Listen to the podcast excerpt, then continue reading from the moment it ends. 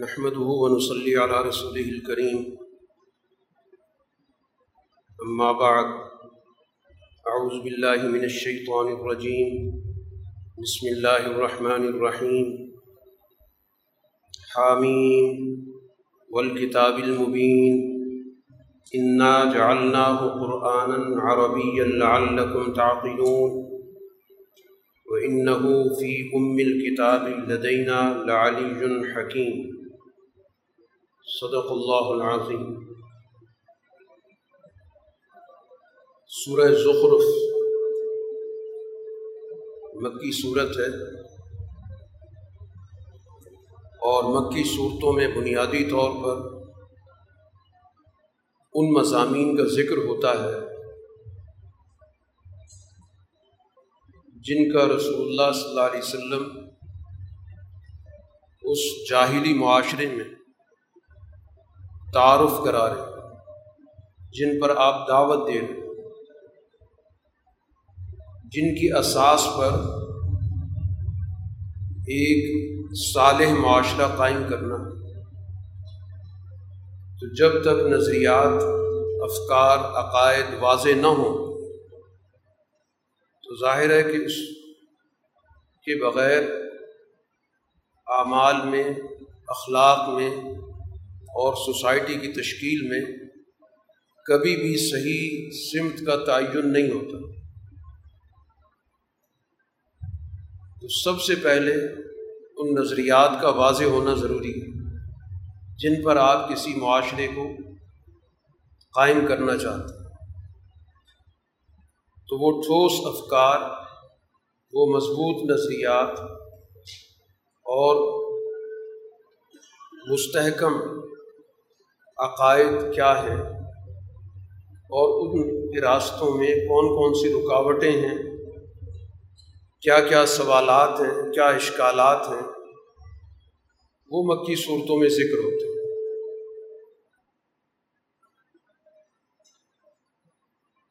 قرآن حکیم کی یہاں پر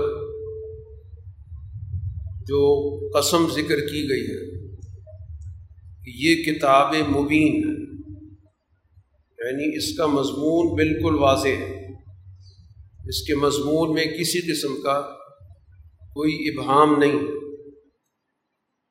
اور اس کو اسی لیے اللہ تعالیٰ نے اس دور کے لحاظ سے اس زبان میں نازل کیا جس کو وہ جانتے ہیں۔ قرآن عربی نازل کی۔ اور نزول کا مقصد یہ ہے کہ اس قرآن کو سمجھا جائے۔ اس کے مقاصد کیا ہیں؟ اس کے مفاہیم کیا ہیں؟ وہ کس طرح کا معاشرہ چاہتا ہے؟ مستقبل کے حوالے سے کیا فکر دیتا ہے؟ اور یہ کتاب آغاز سے ہی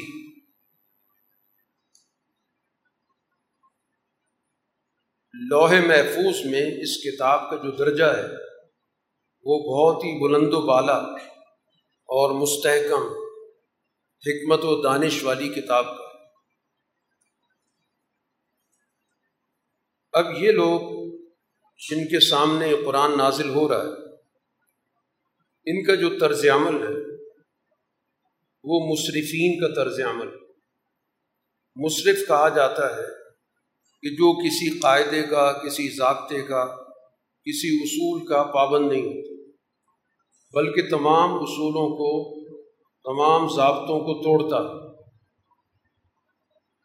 جو ایک انتشار کی زندگی بسر کرتا جس کے سامنے صرف اپنی منمانی خواہشات ہوتی ہیں۔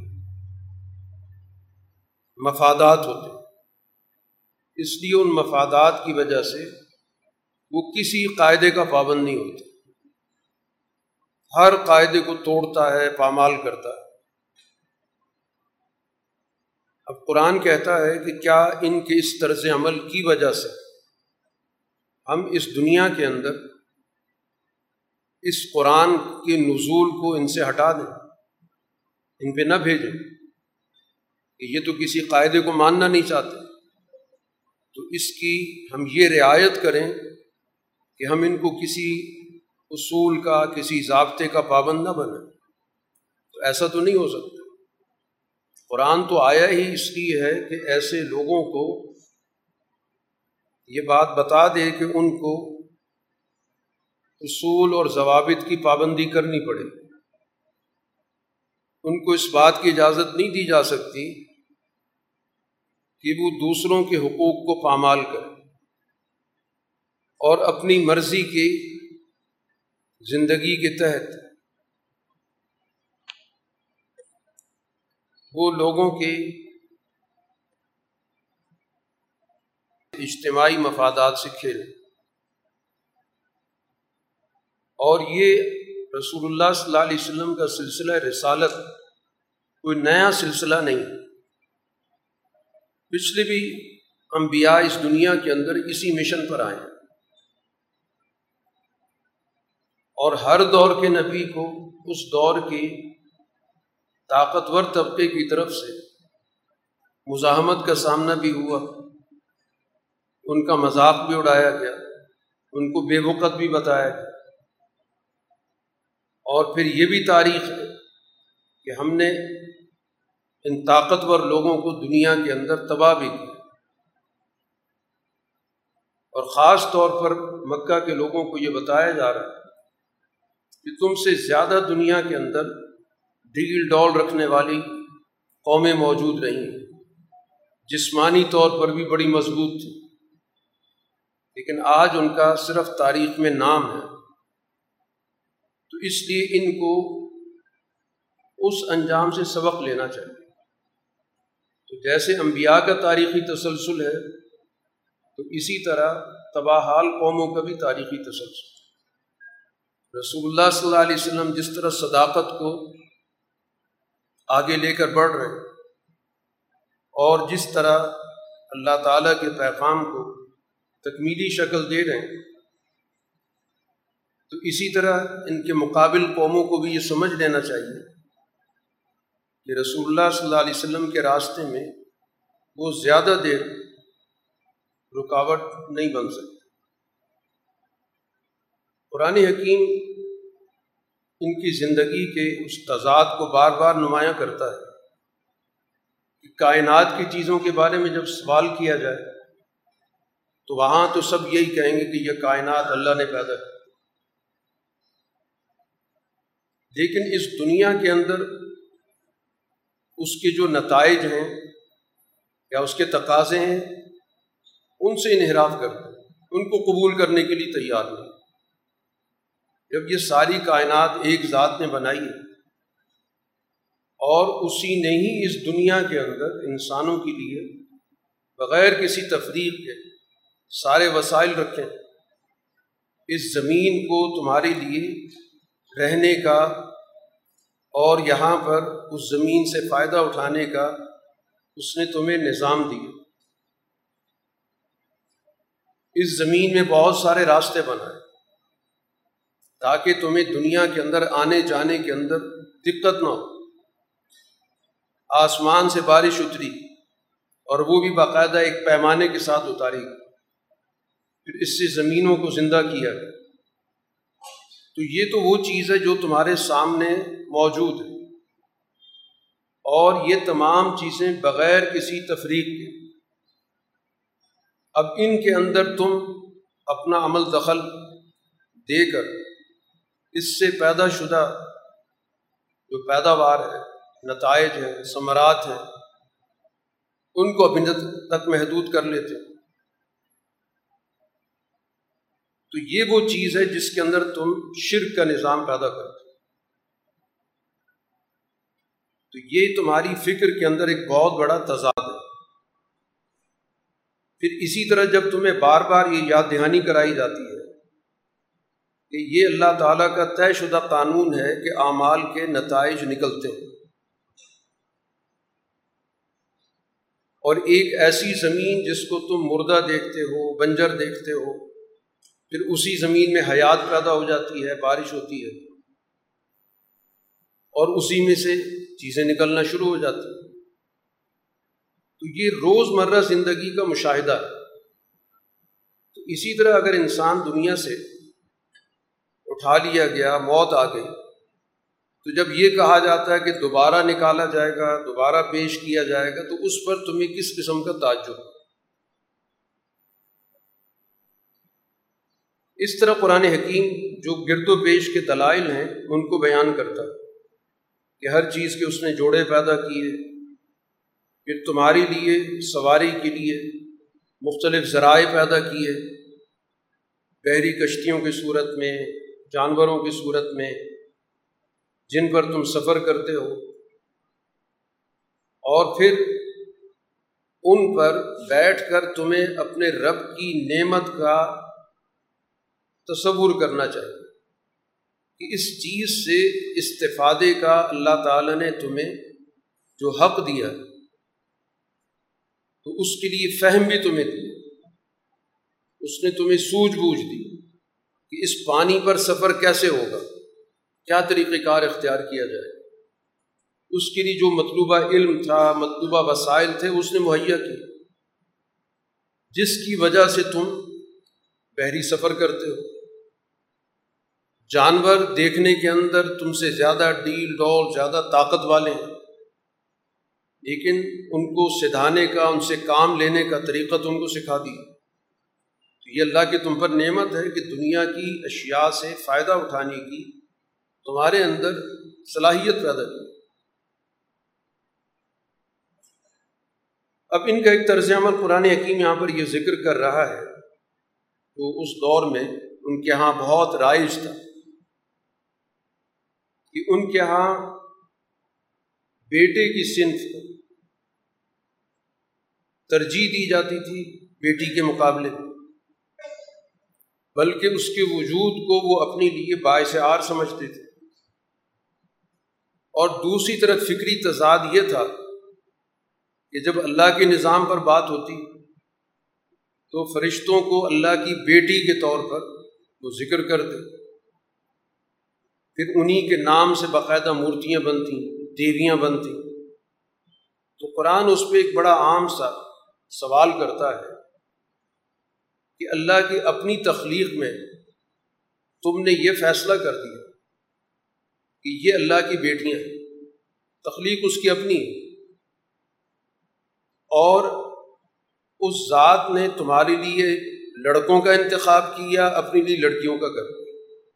حالانکہ اپنی حالت یہ ہے کہ اسی بیٹی کی اطلاع ان کو ہو۔ تو ان کا چہرہ سیاہ پڑ جاتا اور اندر سے گھٹن پیدا ہو جاتا اور پھر قرآن حکیم یہ بھی بتا رہا ہے کہ اللہ تعالیٰ کی طرف اس کی نسبت کر رہے جبکہ ان کی اپنی نظر میں۔ جو بیٹی ہے،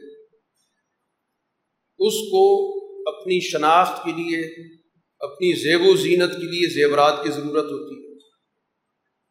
ان کی نظر میں ایک عورت اپنی بات کو زیادہ وضاحت سے بیان نہیں کر سکتی۔ تو اپنی طرف سے تو گویا انہوں نے وہ تمام خامیاں ذکر کر کے اس سے تو برات کا اظہار کر دیا۔ اور پھر اسی مخلوق کو اللہ کی طرف منسوخ کر جس اللہ کے بارے میں کہتے ہیں وہ عظیم ہے، برتر ہے، آسمان کو بنانے والا ہے، زمین بنانے والا ہے۔ پھر قرآن یہ پوچھتا ہے کہ یہ جو تم نے تصور پیدا کیا کہ یہ اللہ کی بیٹیاں ہیں، تو تم کیا ان ملائکہ کی تخلیق کے وقت وہاں موجود تھے؟ جب ان کی تخلیق ہو رہی تھی، تو تم دیکھ رہے تھے کہ ان کی صنف متعین ہو رہی ہے اور ان کو زنانہ صنف کے اندر پیدا کیا جا رہا ہے۔ تو اگر ان کی کوئی گواہی ہے، گواہی دے دیں کہ ہم اس وقت موجود تھے، ہمارے سامنے یہ سارا عمل ہوا تو ہم ان کی گواہی لکھ لیتے ہیں اور پھر اس کے بعد ہم ان سے جرا کریں گے، پوچھیں گے کہ کہاں دیکھا، کیسے دیکھا۔ صرف دعویٰ، برائے دعویٰ تو کوئی معنی نہیں رکھتا۔ دنیا کے اندر بھی جب کوئی دعویٰ کرتا ہے تو اس دعوے کے لیے باقاعدہ اس کو ثبوت دینا ہوتا ہے۔ اور پھر اس ثبوت پر باقاعدہ بحث ہوتی ہے، جائزہ لیا جاتا ہے۔ کہ یہ ثبوت اس قابل ہے کہ اس پر اعتماد کیا گیا پھر ایک اور چیز اپنے غلط نظریات کی نسبت اللہ کی طرف کر کہ اگر اللہ چاہتا تو ہم ان بے بنیاد خود ساختہ جو ہم نے بنا رکھے، ان کی ہم عبادت نہ کریں۔ یہ اصل میں اپنے اوپر سے ذمہ داری کو ہٹانے کے لیے اٹکل پچو باتیں کر اللہ کی طرف اس کی نسبت کر اس کو اللہ کی مشیت سے جوڑ دی حالانکہ ہم نے ان کو اس سے پہلے کتابیں دی جو اصل چیز دی تھی۔ ہماری معتبر چیز تو وہ ہے۔ نبی آیا، نبی کے پاس کتاب آئی۔ اس کتاب کی بات نہیں مانی اور اپنی طرف سے نسبت ایک خود ساختہ مذہب کی طرف کر دی اور اس مذہب کی اللہ کی طرف نسبت جوڑ دی۔ قرآن حکیم یہاں پر بھی اس بات کو واضح کر رہا ہے۔ کہ آپ سے پہلے بھی ہم نے جس معاشرے کے اندر بھی نظیر بھیجے یعنی وہ شخصیات جو معاشرے کے حالات کا جائزہ لے کر ان کے مستقبل کے حوالے سے ان کو آگاہ کرتی ہیں، متنوع کرتی ہیں کہ تمہارا جو چلن ہے، جس راستے پہ تم جا رہے یہ تباہی کا راستہ اور میں تمہیں اس تباہی کے بارے میں پہلے سے بتا رہا ہوں۔ اس کو نظیر کہا جاتا ہے۔ کہ جو سوسائٹی کے حالات کا جائزہ لیتا ہے اور پھر اس کے بعد ان کو یہ بتاتا ہے کہ یہ جو طریقہ چل رہا ہے، اس میں تمہاری قوم بچتی نہیں ہے، تباہ ہو جائے گی۔ اس لیے اس راستے سے ہٹو۔ اور میں تم کو پہلے ہی بتا دوں کہ تباہی تمہاری اس راستے پر طے شدہ ہے۔ تو ہر علاقے میں، ہر معاشرے میں نظیر آتے ہیں۔ اور اس کے مقابلے پر جو گروہ تھا، اس کو بھی قرآن متعین کرتا کہ ہر نظیر کے مقابلے پر وہاں کے مترف، وہاں کے تعیش پسند وسائل پر جن کا قبضہ ہے، جو بہت زیادہ آسودہ حال ہیں، چیزوں کا ضیاع کرتے ہیں، دوسروں کی ملکیتوں پہ قبضہ کر لیتے ہیں اور اس کے ذریعے وہ اپنے دولت کو، اپنے اختیارات کو وسیع سے وسیع تر کرتے یہ ہر نظیر کے مقابلے پر یہ گروہ۔ تو یہ مترفین ہمیشہ ان کے مقابلے پر جو دلیل دیتے آئے، ان کی دلیل یہ ہوتی ہے کہ ہم جس راستے پر چل رہے ہیں، یہ تو ہمارے آبا و اجداد کا راستہ ہے۔ ہم تو ان کے پیروکار ہیں۔ یہاں پر قرآن یہ کہتا ہے کہ دیکھو ہمیشہ پیروی اس چیز کی کی جاتی ہے جو زیادہ رہنمائی دینے والی زیادہ واضح ہو، جس میں زیادہ سوجھ بوجھ ہو، جس میں زیادہ عقل اور دانش ہو۔ اگر میں تمہارے پاس ایک ایسی چیز لے کے آؤں جو تمہارے باپ دادا کے راستے سے زیادہ واضح ہو، زیادہ اس کے اندر شور ہو، زیادہ سوجھ بوجھ ہو، زیادہ سمجھ ہو تو کیا پھر بھی تم اسی راستے پر اڑے رہو؟ تو جواب میں انہوں نے کہہ دیا کہ ہم آپ کی کسی بات کو بھی نہیں مانتے۔ جو کچھ بھی آپ پیش کر رہے ہیں، جو کچھ آپ لے کے آ رہے ہیں، ہم سب کا انکار کریں اور پھر اس کے بعد ظاہر ہے کہ ایسی قومیں تباہ ہوئی۔ ہم نے ان سے انتقام لیا، ان سے بدلہ لیا اور دیکھ لو کہ ایسے لوگوں کے دنیا کے اندر انجام، تاریخ کے اندر بھی محفوظ ہیں اور مختلف بستیوں کی شکلوں میں پائے جاتے ہیں۔ ابراہیم علیہ السلاۃ والسلام کا قرآن حکیم نے مختصراً ان کے مشن کا تعارف کرایا کہ انہوں نے آ کر اس دور کے سارے خود ساختہ معبودوں سے اپنی برات کا اظہار کیا کہ میرا کسی کے ساتھ کوئی تعلق نہیں، میرا کسی کے ساتھ کوئی سمجھوتا نہیں ہو سکتا، میں صرف ایک ذات کا پابند میں نے صرف اسی کی بات ماننی ہے، اسی کے سامنے جھکنا ہے، اسی کی پوجا کرنی ہے، اسی کی بندگی کرنی ہے۔ قرآن کہتا ہے کہ ہم نے اسی پروگرام کو، اسی جملے کو، اسی کلمے کو بعد کے تمام ادوار میں ہی اس کو منتقل۔ ابراہیم علیہ السلام کے بعد جتنی بھی انبیاء آئے، تمام نے یہی کہا کہ ہمیں اس معاشرے کے اس فرسودہ نظام سے کوئی تعلق نہیں ہم اس سے مکمل طور پر بیزاری کا اظہار کرتے ہیں۔ اس سے مکمل طور پر تعلقی کا اظہار کرتے ہیں۔ ایسا نہیں ہو سکتا کہ کچھ ہماری بات مان لی جائے، کچھ تمہاری بات مان لی جائے۔ ہم بالکل اس سے اپنی علیحدگی کا اعلان کرتے ہیں۔ اس دنیا کے اندر ہم ان کو وسائل بھی دیتے رہے، ان کے آبا و اجداد کو بھی دنیا کے اندر ہم نے بہت کچھ دیا ہے۔ اب رسول اللہ صلی اللہ علیہ وسلم ان کے پاس آ گئے۔ آپ کا وجود اس وقت دنیا کے اندر مجسم حق ہے۔ آپ کو ماننا، یہ حق کو ماننا ہے، آپ کا انکار کرنا، حق کا انکار کرنا۔ اس کے علاوہ حق کہیں نہیں۔ انہوں نے جواب میں ایک ہی جملہ رٹا ہوا ہے کہ یہ تو جادو ہے، ہم نہیں مانتے۔ اصل میں ذہنیت ان کی کیا ہے؟ کیوں نہیں مان رہے؟ کہ ان کے ذہنوں کے اندر وہ تکبر موجود ہے۔ ان کی سوچوں کے اندر دوسروں کی حقارت موجود ہے۔ چنانچہ ان کا قول قرآن یہاں پہ نقل کر رہا ہے۔ اس سورہ کے آیت نمبر اکتیس میں کہ یہ قرآن ایسا کیوں نہیں ہوا کہ یہ ان دو بڑے شہروں کے کسی عظیم آدمی پر نازل ہوتا مکہ اور طائف، یہ جزیرت العرب کے دو بڑے شہر سمجھے جاتے تھے۔ دو بڑی آبادیاں تھیں۔ کہ اگر یہ قرآن دنیا میں آنا تھا تو کسی مکہ کے بڑے سردار پہ اترتا یا طائف کے کسی بڑے سردار پہ اترتا۔ تو اب ان سرداروں پہ تو یہ اترا نہیں ہے۔ اس لیے ہم اس کو قبول نہیں کر سکتے۔ یہ ہے وہ طبقاتی ذہنیت۔ کہ ایک مخصوص سوچ کے ساتھ کسی چیز کو قبول کرنا یا رد کرنا۔ اس بنیاد پر نہیں کہ اس کا پیغام کیا ہے، اس کا دعویٰ کیا ہے، اس کا تقاضا کیا ہے، اس سے کوئی غرض نہیں۔ صرف یہ دیکھا جا رہا ہے کہ یہ ہمارے اس طبقے سے تعلق رکھتا ہے یا نہیں رکھتا۔ تو اگر ہمارے اس اشرافیہ کے طبقے میں سے کسی پر یہ قرآن آتا تو ہمیں کوئی اعتراض نہیں تھا۔ اس طرح گویا ہمارے مفادات کی حفاظت ہوتی۔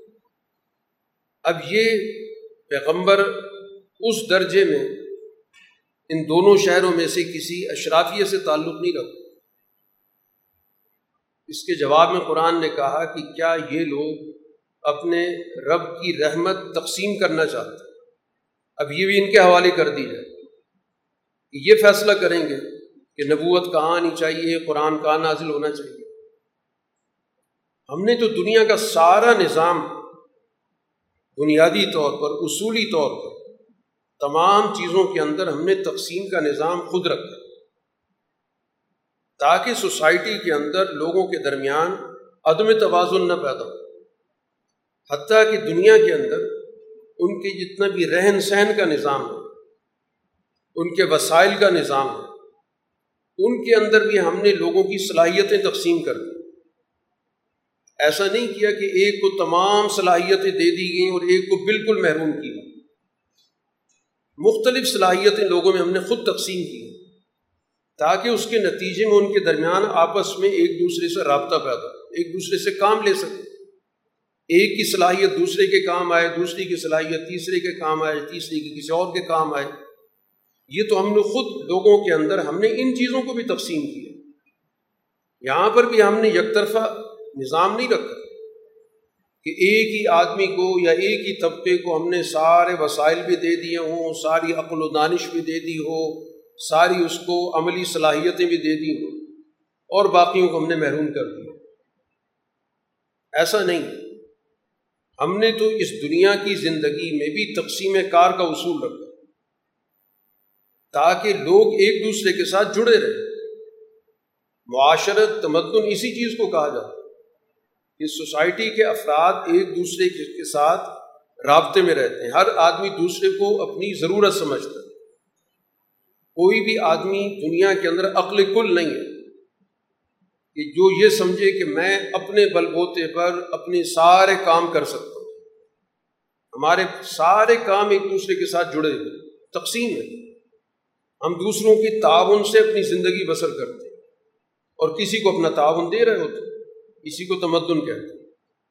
تو سال تمدن کے اندر سوچ یہ ہوتی ہے کہ ہم سب ایک دوسرے کے ضرورت مند ہم سب ایک دوسرے کے ساتھ ایک احتیاط کا قانون کے ساتھ جڑے ہوئے میں اگر کسی کا کام کر رہا ہوں تو دوسرا میرا بھی کام کر۔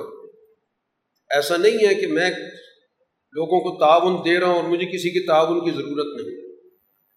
تو یہ تو اللہ تعالیٰ نے اس دنیا کے اندر انسانوں کی تمدنی ضرورت پیدا کی۔ تو ہم نے تو ہر چیز کے اندر تقسیم کار محلوظ رکھی۔ ہم نے تو کسی کا بھی نظام کسی کے حوالے نہیں کیا۔ اور جہاں پر بھی اس نظام میں مداخلت کی جاتی، وہیں فساد پیدا ہوتا۔ کہ جب کوئی طبقہ یہ سمجھتا ہے کہ سب چیزوں کی اجارہ داری ہمارے پاس ہونی چاہیے اور دوسروں کے پاس کچھ بھی نہیں ہونا چاہیے، تو یہی تو دنیا کا فساد ہے۔ اس فساد کو روکنے کے لیے، ختم کرنے کے لیے ہم نے انسانوں کی فطرت کے اندر یہ چیز پیدا کر دی کہ وہ تعاون کی زندگی بسر کرے۔ تو ہر فرد گویا دوسرے کو تعاون دیتا بھی ہے، تعاون لیتا بھی ہے۔ یہ ہوتا ہے سال معاشرہ اور جہاں پر یک طرفہ معاملہ ہو جائے کہ یہ سمجھا جائے کہ باقی لوگ ضرورت مند ہیں اور ایک ان کو دینے والا ہے، اس کو کسی کی کوئی ضرورت نہیں۔ وہ اپنے منمانے طریقے سے لوگوں کی محنتوں کا بھی فیصلہ کرے۔ اور لوگوں کے روزگار کا فیصلہ بھی کرے اور لوگوں کے معاوضوں کا بھی فیصلہ کرے۔ اور دوسرے کے پاس کوئی بارگیننگ کی حیثیت نہ ہو تو یہی تو فساد ہوتا ہے۔ بارگیننگ ہوتی اسی وجہ سے کہ ہر آدمی کے پاس کچھ نہ کچھ مہارت ہوتی ہے، صلاحیت ہوتی ہے، علم ہوتا ہے یا کسی شخص کے پاس کچھ وسائل موجود ہوتے ہیں۔ وہ دوسرے کو وسائل دیتا ہے، اس کے بدلے میں اس کی صلاحیت، اس کی کام آ رہی ہوتی ہے۔ تو اس لیے یہ ان کا جو زوم ہے کہ یہ سارا کا سارا نظام صرف ان کے پاس ہونا چاہیے۔ دنیا کے اندر تو انہوں نے دھونس داندھی سی چیزوں پہ قبضہ کر لیا۔ اب وہ یہ چاہتے ہیں کہ نبوت بھی ہمارے پاس ہی ہونی چاہیے۔ اگر کوئی نبی اس سے باہر نکل کے بات کرے گا، کسی اور خاندان میں پیدا ہوگا تو ہم مانیں گے۔ اسی کے ساتھ قرآن حکیم ایک اور چیز بھی واضح کر رہا ہے کہ دنیا کے اندر اللہ تعالیٰ کے ماننے والے بھی ہیں، نہ ماننے والے بھی ہیں۔ اب بنیادی طور پر ہونا یہ چاہیے تھا کہ اگر اللہ تعالیٰ یہاں پر یہ فیصلہ کرتا تو نہایت عدل کا فیصلہ ہوتا کہ انسانی زندگی کے یہ دو رخ ہیں۔ اس کے دو جہان ہیں۔ ایک یہ دنیا کا جہان ہے اور ایک آخرت کا جہان اور آخرت کا جو تصور ہے وہ ہمیشگی کا ہے، پائیدار چیزوں کا ہے، نہ ختم ہونے والا ہے۔ تو اب اگر رحمان اپنے لوگوں کے لیے جو اس پر ایمان رکھتے ہیں، جو اس کی اپنی جماعت ہے، ان کے بارے میں یہ فیصلہ دے دیتا کہ ان کے لیے ہم آخرت فکس کر لیتے ہیں، مختص کر دیتے ہیں۔ اور یہ جو باقی ہمارا انکار کرنے والے ان کو ہم صرف دنیا تک محدود کر دیتے ہیں۔ اگر ہم اس طرح کا فیصلہ کرتے کہ رحمان کے ماننے والوں کا دنیا سے کوئی سروکار نہیں، اور رحمان کا انکار کرنے والوں کا آخرت سے کوئی سروکار نہیں، تو بھی زیادہ مناسب اور بہتر فیصلہ ہو، کہ ہم نے پائیدار چیزوں کا فیصلہ اس جماعت کے لیے کر دیا جو رحمان پہ ایمان رکھتی۔ اور کم درجے کی ناپائیدار چیزوں کی ہم نے، اس کا تعین ہم نے اس جماعت کے لیے کر دیا جو نہیں مانتی لیکن ہم نے یہ نہیں کیا۔ آخرت تو ہم نے متعین کر دی کہ آخرت تو صرف ان کے لیے ہوگی جو رحمان کے ماننے والے ہیں۔ اس کی رحمت پہ یقین رکھنے والے۔ اور اس کی رحمت کو اس دنیا کے اندر بھی ایک حقیقت کے طور پہ قبول بھی کرتے ہیں اور اس کے مطابق اپنے اخلاق بھی بناتے ہیں، اس کے مطابق اپنا معاشرہ بھی بناتے ہیں۔ آخرت میں تو ہم نے کسی اور کو شریک نہیں کیا۔ لیکن اس کے ساتھ ساتھ ہم دنیا میں بھی ان کو حصہ دے رہے ہیں۔ صرف اس لیے کہ اس دنیا میں اگر وہ فیصلہ کر دیا جاتا کہ دنیا نہ ماننے والوں کی ہے اور آخرت ماننے والوں کی ہے۔ تو پھر اس دنیا میں ماننے والوں کے لیے بہت بڑی آزمائش ہوتی کیونکہ ان کے پاس تو اس دنیا کے اندر کوئی بھی بھلائی کی چیز نہ ہوتی، کوئی فائدے کی چیز نہ ہوتی۔ اور اس آزمائش کے نتیجے میں ہو سکتا تھا کہ اکثریت جو ظاہری فائدہ ہے، دنیا کا فائدہ ہے، دنیا کی زندگی، اس کو ترجیح دیتی تو اگر یہ معاملہ نہ ہوتا تو قرآن یہ ذکر کرتا ہے کہ ہم ان منکرین کے لیے اس دنیا کے تمام وسائل کھول دیتے جس کو قرآن یہاں پر ذکر کرتا ہے کہ ان کے گھر بھی، ان کے گھروں کے چھت چاندی کے ہوتے ان کی سیڑھیاں چاندی کی ہوتی ان کے گھروں کے دروازے، ان کے تخت جن پر یہ بیٹھتے ہیں، یہ سارے سونے کے ہوتے لیکن اللہ نے ایسا نہیں کیا۔ اس دنیا کے وسائل میں اپنے ماننے والوں کا اس نے حصہ رکھا۔ یہ گویا کہ اس نے اپنے ماننے والوں پر ایک بہت بڑا انعام کیا کہ آخرت کے نام ان کے لیے خالص ہو گئے اور دنیا کے وسائل میں بھی ان کو شریک کر دیا۔ اور جو منکرین ہیں، نہیں مانتے، ان کو صرف اس دنیا کے اندر حصہ مل رہا ہے۔ آخرت میں ان کا کچھ بھی موجود نہیں۔ تو اگر اس کے برعکس فیصلہ ہوتا تو اللہ کر سکتا تھا۔ لیکن اللہ نے اپنے ماننے والوں پر یہ بہت بڑا کرم کیا کہ اس آزمائش میں ان کو نہیں ڈالا، کہ اس بات کو سمجھنا ان کے لیے بسا اوقات مشکل ہو جاتا۔ وہ وقتی فائدے کو دیکھ کر یہ سمجھتے کہ عام محروم ہیں، تو معلوم نہیں بعد میں ہمیں کیا ملے۔ موجود چیز پر وہ آئندہ کی چیز کو کیسے سمجھتے؟ تو یہ اللہ تعالیٰ نے اپنے ماننے والوں پر بہت بڑا احسان کیا کہ ان کو اس طرح کی آزمائش سے دو چار نہیں کی تو گویا دنیا کے وسائل میں رحمان کے ماننے والوں کا پورا حصہ موجود ہے۔ یہ اس فکر کی نفی ہو گئی جو یہ کہتے ہیں کہ دنیا کافر کی ہے اور آخرت اور جنت مسلمان کی ہے۔ یہ جو تقسیم بتائی جاتی ہے قرآن تو اس کی نفی کر۔ کہ اگر ایسا ہوتا کہ دنیا صرف کافر کی ہوتی تو پھر اس دنیا کے اندر سارے وسائل ان کے لیے مختص کر دیے جاتے اور اعلیٰ درجے کے کر دیے جاتے جیسے قرآن یہاں پر ذکر ہے کہ سونے چاندی کے گھر بنا دیے جاتے کہ اس دنیا کے اندر جو کچھ ان کو دیا جا سکتا دے دیا جائے۔ لیکن ایسا نہیں ہوا۔ تو اس وجہ سے وہ سوچ یا وہ فکر جو پیش کی جاتی ہے کہ دنیا کافر کی ہے اور جنت اور آخرت مسلمان کی ہے۔ تو یہ جو فکر ہے، یہ قرآن کا فکر نہیں یہ ہمارا خود ساختہ فکر ہے۔ جو ہمارے یہاں رائج ہو گئے اس مقصد کے لیے کہ ہم دنیا کی نعمتوں کو کے حاصل کرنے کے لیے کوئی کردار نہ ادا کریں۔ اس سے انحراف کریں۔ حالانکہ قرآن جا بجا دنیا کی نعمتیں یاد کرا رہا کہ تمہارے لیے یہ پیدا کیا، یہ پیدا کیا، آسمان کی چیزیں پیدا کی، زمین کی چیزیں پیدا کی، چھپائے پیدا کیے، تمہیں بحری راستے دے دیے، تمہیں خشکی کے راستے دے دیے، تمہیں پھل دے دیے، باغات دے دیے۔ بے شمار چیزیں ذکر کر تو اگر ان انعامات کے ذکر کا کوئی معنی نہیں ہے، تو پھر قرآن ان کو بار بار کیوں یاد کرا قرآن کے جو پانچ علوم ہیں، ان میں سے ایک علم کا تعلق صرف اس شعبے سے کہ دنیا کے اندر موجود وسائل سے استفادے کا انعام بار بار یاد کرایا جائے یہ اللہ کا احسان ہے۔ کہ دنیا کے اندر اس نے تمہیں زندگی گزارنے کے لیے تمام وسائل عطا کیے۔ رسول اللہ صلی اللہ علیہ وسلم کی اس جد وجہد کے تعارف میں قرآن حکیم ایک اور اصول کو بیان کر کہ دنیا کے اندر جو بھی رحمان کی فکر سے آنکھیں بند کر لیتا ہے، آنکھیں چرا لیتا ہے، تو پھر ہم اس دنیا میں اس پر ایک شیطان مسلط کر دیتے جو قوم، جو معاشرہ رحمان کی فکر کو قبول نہیں کرنا چاہتا اس قرآن کو نہیں ماننا چاہتا ہے۔ اس کے اساس پر، اس کی بنیاد پر اپنا معاشرہ نہیں بنانا چاہتا۔ اس کے اساس پر اپنے اخلاق کو منظم نہیں کرنا چاہتا۔ پھر لازمی طور پر اس پہ غلامی مسلط ہوتی۔ جو قرآن یہاں پر کہہ رہا ہے کہ اس پر ہم ایک شیطان مسلط کر دیتے۔ اور وہ بظاہر اس کا دوست ہوتا ہے۔ وہ دوستی کی آڑ میں اس کو گمراہی کی طرف لے کے جاتا ہے، عذاب کی طرف لے کے جاتا ہے۔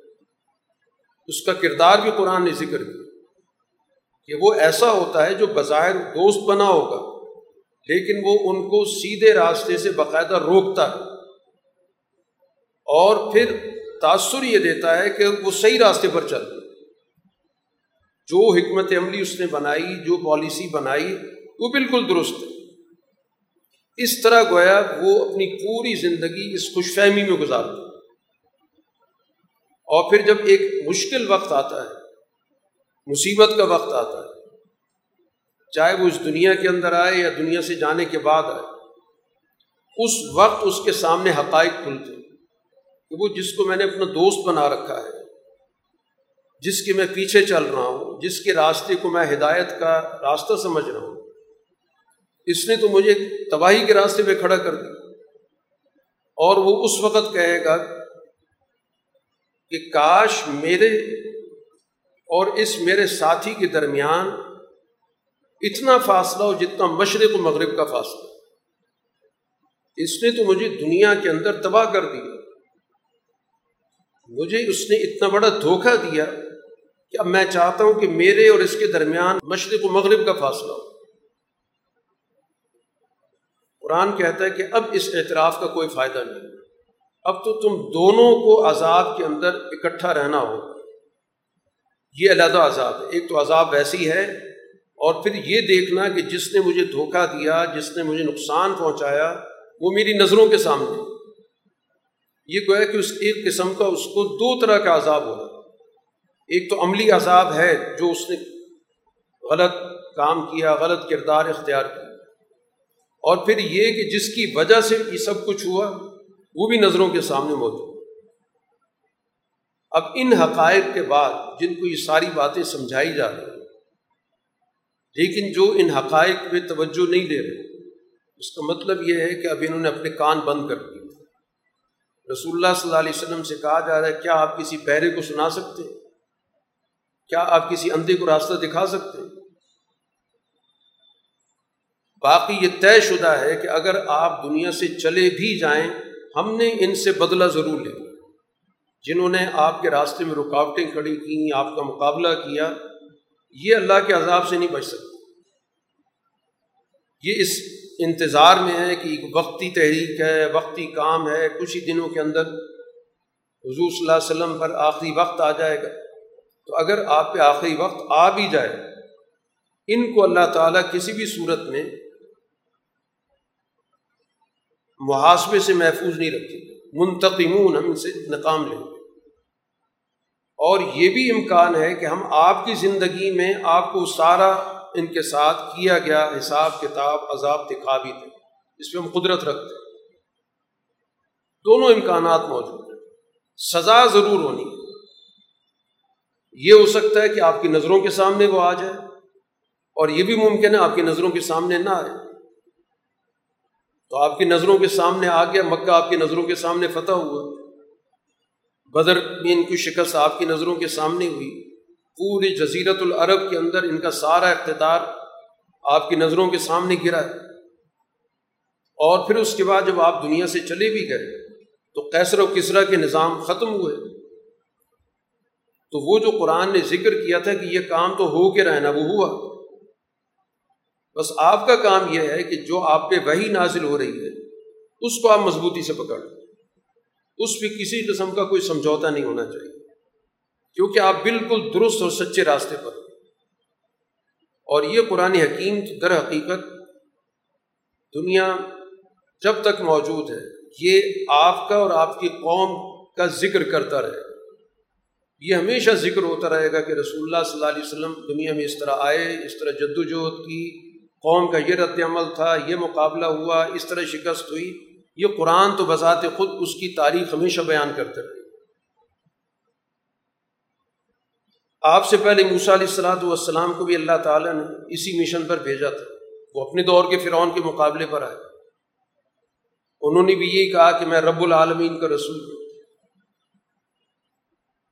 انہوں نے جب اللہ کی آیات اللہ کی طرف سے پیش کردہ وہ سارے معجزات دکھائے، ان کے ساتھ بھی اسی طرح ٹھٹا مذاق کیا گیا۔ اور حالت یہ ہو گئی کہ جب بھی ایک نشانی دوسری نشانی سے بڑھ کے دکھائی جاتی تھی، مقصد اس کا یہ ہوتا تھا کہ تاکہ ان کے اندر کچھ سوچ سمجھ پیدا ہو، تاکہ یہ سچائی کی طرف رجوع کرے۔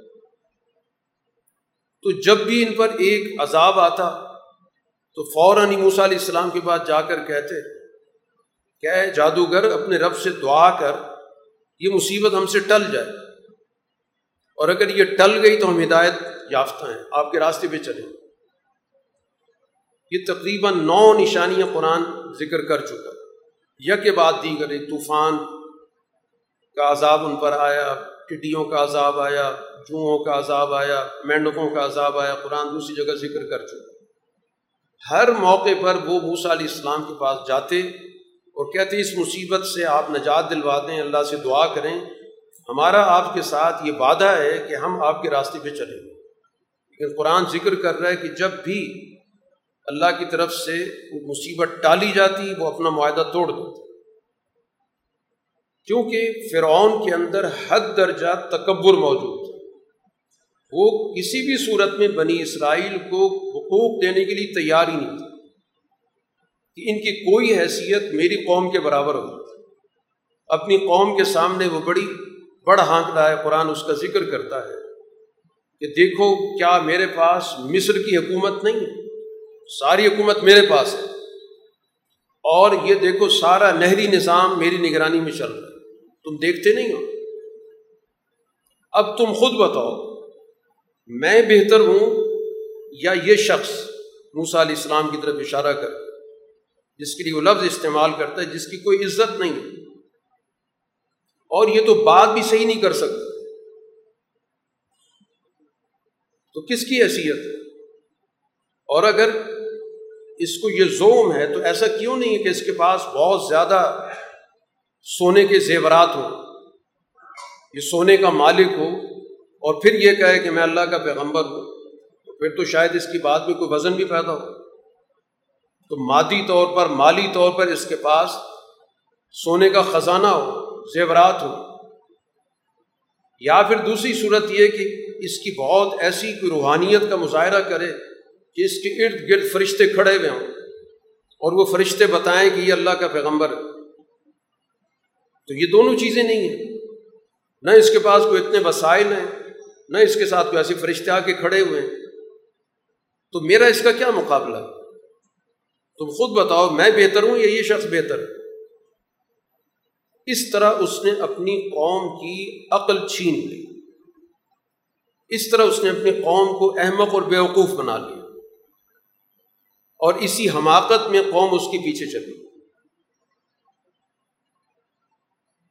بالآخر پھر وہ دن آیا جس کو قرآن ذکر کرتا ہے کہ جب انہوں نے ہمیں اس موقع پر غصہ دلا دیا، بار بار ان کو تنبی کی گئی، بار بار یاد دہانی کرائی گئی۔ یک بعد دیگر نو مرتبہ ان کے سامنے نشانیاں آئیں اور وہ عصا کی نشانی اور وہ ہاتھ کے روشن ہونے کی نشانی اس کے علاوہ۔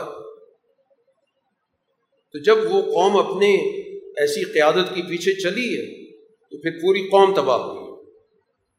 تو فاسد قیادت گویا کہ پوری قوم کو ہی ڈبا دیتی۔ اس کو تباہ کر دیتی۔ وجہ یہ ہوتی ہے کہ وہ اپنی عقل استعمال نہیں کرتے۔ وہ ان کے نعروں کے پیچھے چلے جاتے ہیں، ان کی باتوں کے پیچھے چلے جاتے ہیں، اپنے عقل و شعور کو استعمال ہی نہیں کرتے۔ اس نے اسی موازنے کو ہی سامنے رکھ لیا کہ ان کے پاس کچھ نہیں ہے، وسائل نہیں ہے اور اس کے پاس وہ ساری دولت موجود ہے، سارا اس کے پاس ملک موجود ہے۔ اور رہتی دنیا تک ہم نے اس واقعے کو ایک نمونہ عبرت بنا دیا۔ اب اس کے بعد تاریخ اسی پیٹرن پہ چل رہی ہے۔ ایک فرونی نظام ہے اور اس کے مقابلے پر ایک موسا کی آواز ہے موسا کی جدوجہد اور اسی طرح دنیا کے اندر بے شمار فرونی نظام ٹوٹتے رہے۔ اسی طرح رسول اللہ صلی اللہ علیہ وسلم کے بارے میں ایک اور چیز ذکر کی گئی کہ بسا اوقات آپ ان کے سامنے حضرت عیسیٰ علیہ السلاۃ والسلام کی مثال دیا کرتے تھے۔ عیسیٰ علیہ السلاۃ والسلام کی مثال سن کر یہ چیخنے چلانے لگ جاتے تھے۔ کہ ہمارے بتوں پر تو تنقید کرتے ہو اور عیسیٰ علیہ السلام کے تو لوگ پوجا کرتے ان کا آپ بڑے احترام کے ساتھ ذکر کرتے تو ہمارے خدا بہتر ہیں یا عیسیٰ بہتر ہے میں اس کج بحثی کے لیے گفتگو کر جھگڑا کرنا مقصد۔ عیسیٰ علیہ السلاۃ والسلام تو اس دنیا کے اندر اللہ کے بندے تھے جن پر اللہ کا انعام ہوا۔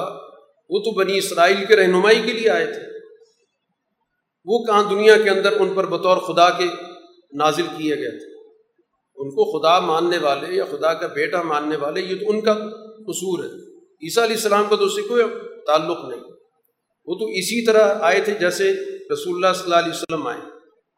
اور انبیاء علیہ الصلاۃ والسلام ہمیشہ پچھلے رسولوں کا ذکر کرتے ہیں، بطور مثال کی بھی بیان کرتے ہیں۔ کیونکہ تمام انبیاء کی دعوت ایک ہوتی ہے، تمام ایک ہی راستے پر ہوتے ہیں۔ تو اس لیے انبیاء، پچھلے انبیاء کی تصدیق بھی کرتے ہیں، ان کا تذکرہ بھی کرتے ہیں، ان کی مثالیں بھی پیش کرتے ہیں۔ عیسیٰ علیہ السلاۃ والسلام کا تو بالکل واضح اس دنیا کے اندر دعوت تھی کہ وہ بھی لوگوں کو اللہ کی ربوبیت کی دعوت دے رہے تھے۔ کبھی بھی انہوں نے نہیں کہا کہ میری بندگی شروع کر۔ انہوں نے کہا، میرا رب اور تمہارا رب ایک ہی ہے، اسی کی بندگی کرو۔ یہی صحیح راستہ ہے۔ یہ تو بعد کے لوگوں نے جھگڑے پیدا کر دیے۔ کسی نے ان کو کوئی مرتبہ دے دیا، کسی نے کوئی ان کی حیثیت اور متعین کر دی۔ سورہ کے اختتام پر قرآن حکیم آخرت کا ایک منظر ذکر کرتا ہے کہ جب یہ سارے ظلم پیشہ لوگ جہنم میں ڈالے جائیں گے اور وہ جہنم کا عذاب کبھی بھی ہلکا نہیں ہوگا اور اس میں پڑے پڑے ان کی ساری امیدیں ٹوٹ جائیں گی۔ پھر ایک دن وہ جہنم کے اس داروغے سے مالک سے کہیں گے کہ اللہ تعالیٰ سے کہیں ہمارا فیصلہ کر۔ جواب ملے گا کہ فیصلہ یہی کہ تم ہمیشہ یہی رہو۔ تمہارے پاس حق آیا ہے اور تم لوگوں نے ہمیشہ حق کو ناپسند کیا۔ تمہارے اندر اکثریت حق کے ساتھ نہیں جڑی۔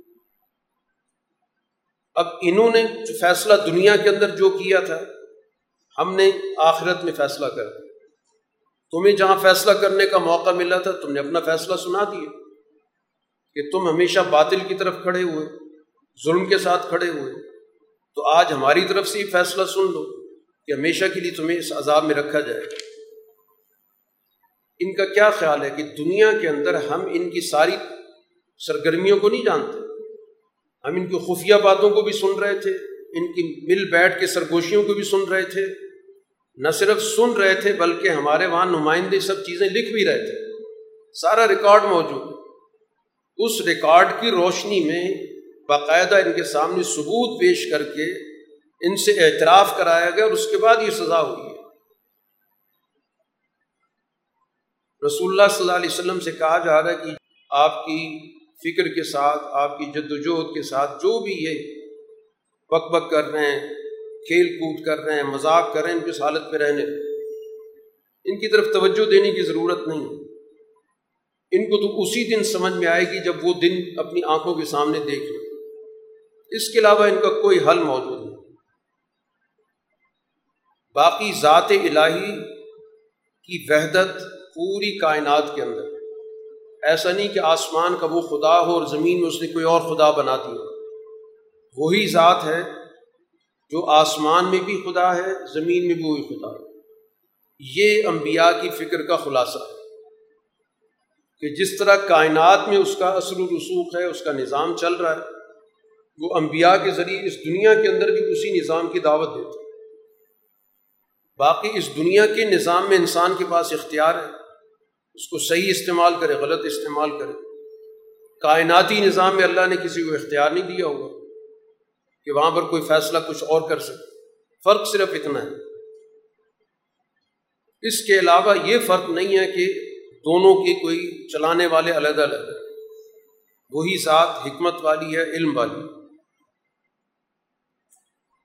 سورہ کا اختتام اسی ہدایت بھی کیا گیا کہ ساری گفتگو کے بعد ان کے سارے اعتراضات کے جوابات کے بعد آپ ان سے اپنی توجہ ہٹا دیں۔ اور ان کو کہیں بس سلام ہے۔ ان قریب ان کو پتہ چل جائے گا۔ اب یہ میدان کے اندر ہی ان کو بات سمجھ میں آئے گی۔ یہ بات سمجھنے کے لیے تیار نہیں۔ سورہ دخان مکی صورت ہے، اس کا آغاز بھی اسی جملے سے ہوا۔ الکتاب المبین۔ یہ کتاب جو اپنے مضامین میں بالکل واضح ہے۔ یہ کتاب بذات خود اپنے مضامین پر دلیل ہے۔ اس کتاب کو ہم نے ایک بہت برکت والی رات میں نازل کیا اور ہم ہی لوگوں کو ان کے برے انجام سے خبردار کرنے والے جس رات میں اللہ نے اس کو نازل کیا، اس میں گویا کہ ہر جانچا پرکھا فیصلہ نازل کیا جائے۔ باقاعدہ ایک نظام ہے دنیا کے اندر، اللہ تعالیٰ اس سے آگاہ کرتا ہے۔ اپنے فیصلے، وہ سالانہ بنیادوں پر بھی، اسی طرح ہزار سالہ بنیادوں پر بھی مختلف گویا کہ اس کے دنیا کے اندر نظام چل رہا تو ان پورے سال کا جو بھی نظام ہے، وہ اس ایک رات کے اندر متعین کیا جاتا ہے اور اس سے آگاہ کیا جاتا ہے۔ اب یہ لوگ جن کے سامنے بار بار یاد دہانی نازل کی جا رہی ہے کہ اس کائنات کی مرکزیت کو سمجھو۔ اس پوری کائنات کا ایک محور ہے، ایک ذات ہے جو تمام چیزوں کی دیکھ بھال کرتا ہے۔ ہر چیز کی جو جو تقاضے ان کو پورا کرتا ہے۔ اسی صفت کو قرآن، ربوبیت، رب کے عنوان سے ذکر کرتی ہے۔ رب کہا جاتا ہے، کسی چیز کا جو بھی تقاضا بنتا ہے، جس مرحلے پر اس کو پورا کیا۔ ہر ایک اپنا اپنا تقاضا ہے۔ جمادات کا اپنا تقاضا ہے، نباتات کا اپنا ہے حوانات کا اپنا ہے، انسان کا اپنا ہے۔ پھر انسان کی زندگی کی جتنی بھی مراحل۔ اور ہر انسان کا جو بھی میدان کار ہے، اس میں جو بھی اس کو سوچ، سمجھ، عقل، دانش دی جاتی ہے اور اس کے مطابق ان وسائل سے استفادے کی صلاحیت دی جاتی، ساری ربوبیت کے دائرے میں آتی۔ ہے تو اس کی ربوبیت کا تو ایک ہی مرکز ہے چاہے وہ آسمانوں کا رب اور چاہے زمین کا رب۔ اب یہ جن کے سامنے قرآن نازل ہو رہا ہے، یہ شک کے اندر، دھوکے کے اندر کھیل رہے کوئی حقیقت ان کے پاس نہیں، کوئی سچائی ان کے پاس نہیں، صرف دھوکے بازی ہے۔ یہاں پر قرآن نے ایک تمبی ذکر کی ہے۔ رسول اللہ صلی اللہ علیہ وسلم سے کہا کہ آپ انتظار کریں۔ اس روز جب آسمان پہ ایک بالکل دھواں چھا جائے اور سب لوگوں کو ڈھانپ لے اور یہ ایک دردناک عذاب کی شکل ہے۔ رسول اللہ صلی اللہ علیہ وسلم نے ایک موقع پر جب قریش کے مظالم بہت بڑھ گئے تو رسول اللہ صلی اللہ علیہ وسلم نے ایک بد دعا کی۔ کہ اللہ ان پر اسی طرح کے دن آ جائیں جیسے یوسف علیہ السلاۃ والسلام کے زمانے میں اس قوم پر آئے تھے۔ وہ قحط کی صورت تو اس کے بعد ان کی سامان کی رسد کم ہونی شروع ہو گئی۔ مکہ کے معاشی حالات بہت بگڑ گئے۔ قحط کی صورت پیدا ہو اور قحط کے اندر جب بارش بھی نہ ہو اور انسان بھوک کی حالت میں بھی ہو تو اس کو ہر طرف دھواں دھواں نظر آتا ہے۔ یہ عملاً گویا کہ مکہ پر ہو چکا۔ پھر باقاعدہ رسول اللہ صلی اللہ علیہ وسلم کے پاس ابو سفیان نے درخواست بھجوائی کہ آپ کی قوم کے لوگ ہیں، آپ کے نصب والے لوگ ہیں، آپ قرابت داروں کا خیال رکھنے والے ہیں۔ آپ دعا کریں اس مصیبت کو ہم سے ٹلوائیں ہم ایمان لے آئیں۔ گے رسول اللہ صلی اللہ علیہ وسلم کی دعا کے نتیجے میں حالات بہتر ہو گئے، موسم بہتر ہو گیا، چیزوں کی آمد و رفت شروع ہو گئی، رسد بہتر ہو گئی۔ لیکن ایمان تو انہوں نے نہیں لانا تھا۔ قرآن یہ سارا یہاں پر ذکر کہ یہ آپ سے دعا کرواتے ہیں کہ یہ عذاب ہم سے ٹل جائے، ہم ایمان لے آئیں۔ قرآن اس موقع پر ہی کہہ رہے کہ انہوں نے نصیحت کہاں حاصل کرنی؟ ان کے پاس تو باقاعدہ رسول آ چکا ہے، اس سے بڑی تو کوئی نشانی نہیں۔ اور وہ رسول بالکل واضح الفاظ میں بات کر رہا رسول مبین، بالکل کھول کھول کے باتیں سمجھا رہا ہے۔ انہوں نے تو اس سے منہ موڑا ہے۔ اور کہا یہ ہے کہ معلم مجنون، یہ تو کچھ سکھایا ہوا آدمی، اس کو تو کسی نے کچھ فیڈ کر دیا۔ اور پھر اس کی عقل بھی کوئی نہیں۔ جیسے ایک آدمی کی عقل معاف ہو جائے اور اسے کچھ باتیں یاد رہ جائیں، وہ انہیں کو دہراتا رہتا یہ رسول اللہ صلی اللہ علیہ وسلم پر انہوں نے بھکتی کا سی بہرحال، آپ کی دعا کی وجہ سے ہم کچھ دیر کے لیے یہ عذاب ٹال دیتے لیکن انہیں طرز عمل نہیں بدل، تو پھر ہم دوبارہ ان کو عذاب دیں گے۔ جس کو قرآن حکیم یہاں پر ذکر کر رہا ہے تو پھر ایک بہت بڑی پکڑ آئے گی ان پر، اور ہم بدلہ لے کر رہے ہیں۔ اور وہ بڑی پکڑ پھر بدر میں آئی بدر کے میدان میں وہ ساری قیادت ان کی پکڑی اکثریت ان کی ماری گئی۔ کچھ ان کے لوگ گرفتار ہو تو دنیا کے اندر گویا کہ یہ عذاب مکہ والے دیکھ چکے قرآن جب بھی رسول اللہ صلی اللہ علیہ وسلم کا ذکر کرتا ہے، بالعموم اکثر جگہوں پر اس کی مشابات قوم فرعون کے ساتھ۔ رسول جو ان کی طرف بھیجے گئے موسا علیہ السلام، ان کے ساتھ مشابات ذکر کر کیونکہ ایک تو بنی اسرائیل سے لوگوں کی واقفیت بھی تھی۔ اور یہود کی صورت میں، مسیحیوں کی صورت میں وہ دعوے دار موجود تھے جو موسا علیہ السلام، عیسیٰ علیہ السلاۃ والسلام پر ایمان کی بات کرتے تھے۔ اس لیے ان کی وسادت سے واقعات کا تذکرہ ہوتا رہتا تھا کہ فرعون تھا، فرعون اس طرح کی ظلم کیا کرتا تھا۔ اس لیے قرآن انہی واقعات کو رسول اللہ صلی اللہ علیہ وسلم کے مخاطب لوگوں کے سامنے پیش کرتا کہ جس طرح قوم فرعون کا انجام ہوا، اس مکہ کی قوم کا بھی اسی طرح کا ہی حشر ہوگا موسا علیہ السلاۃ والسلام ان کے پاس آئے۔ ان کا بھی ایک ہی مشن تھا کہ فرعون سے انہوں نے یہ کہا کہ یہ اللہ کے بندے میرے حوالے کرو، ان کو آزاد کرو۔ اور میں ایک امانت دار رسول کے طور پر آیا۔ میرا کوئی اپنا ذاتی ایجنڈا نہیں ہے۔ میں اللہ کی طرف سے پیغمبر بن کر آیا ہوں اور جو اللہ تعالیٰ نے مجھے مشن دیا ہے، میں پوری امانت کے ساتھ اس کو بیان کروں اور اللہ کے مقابلے پر آنے کی ضرورت نہیں۔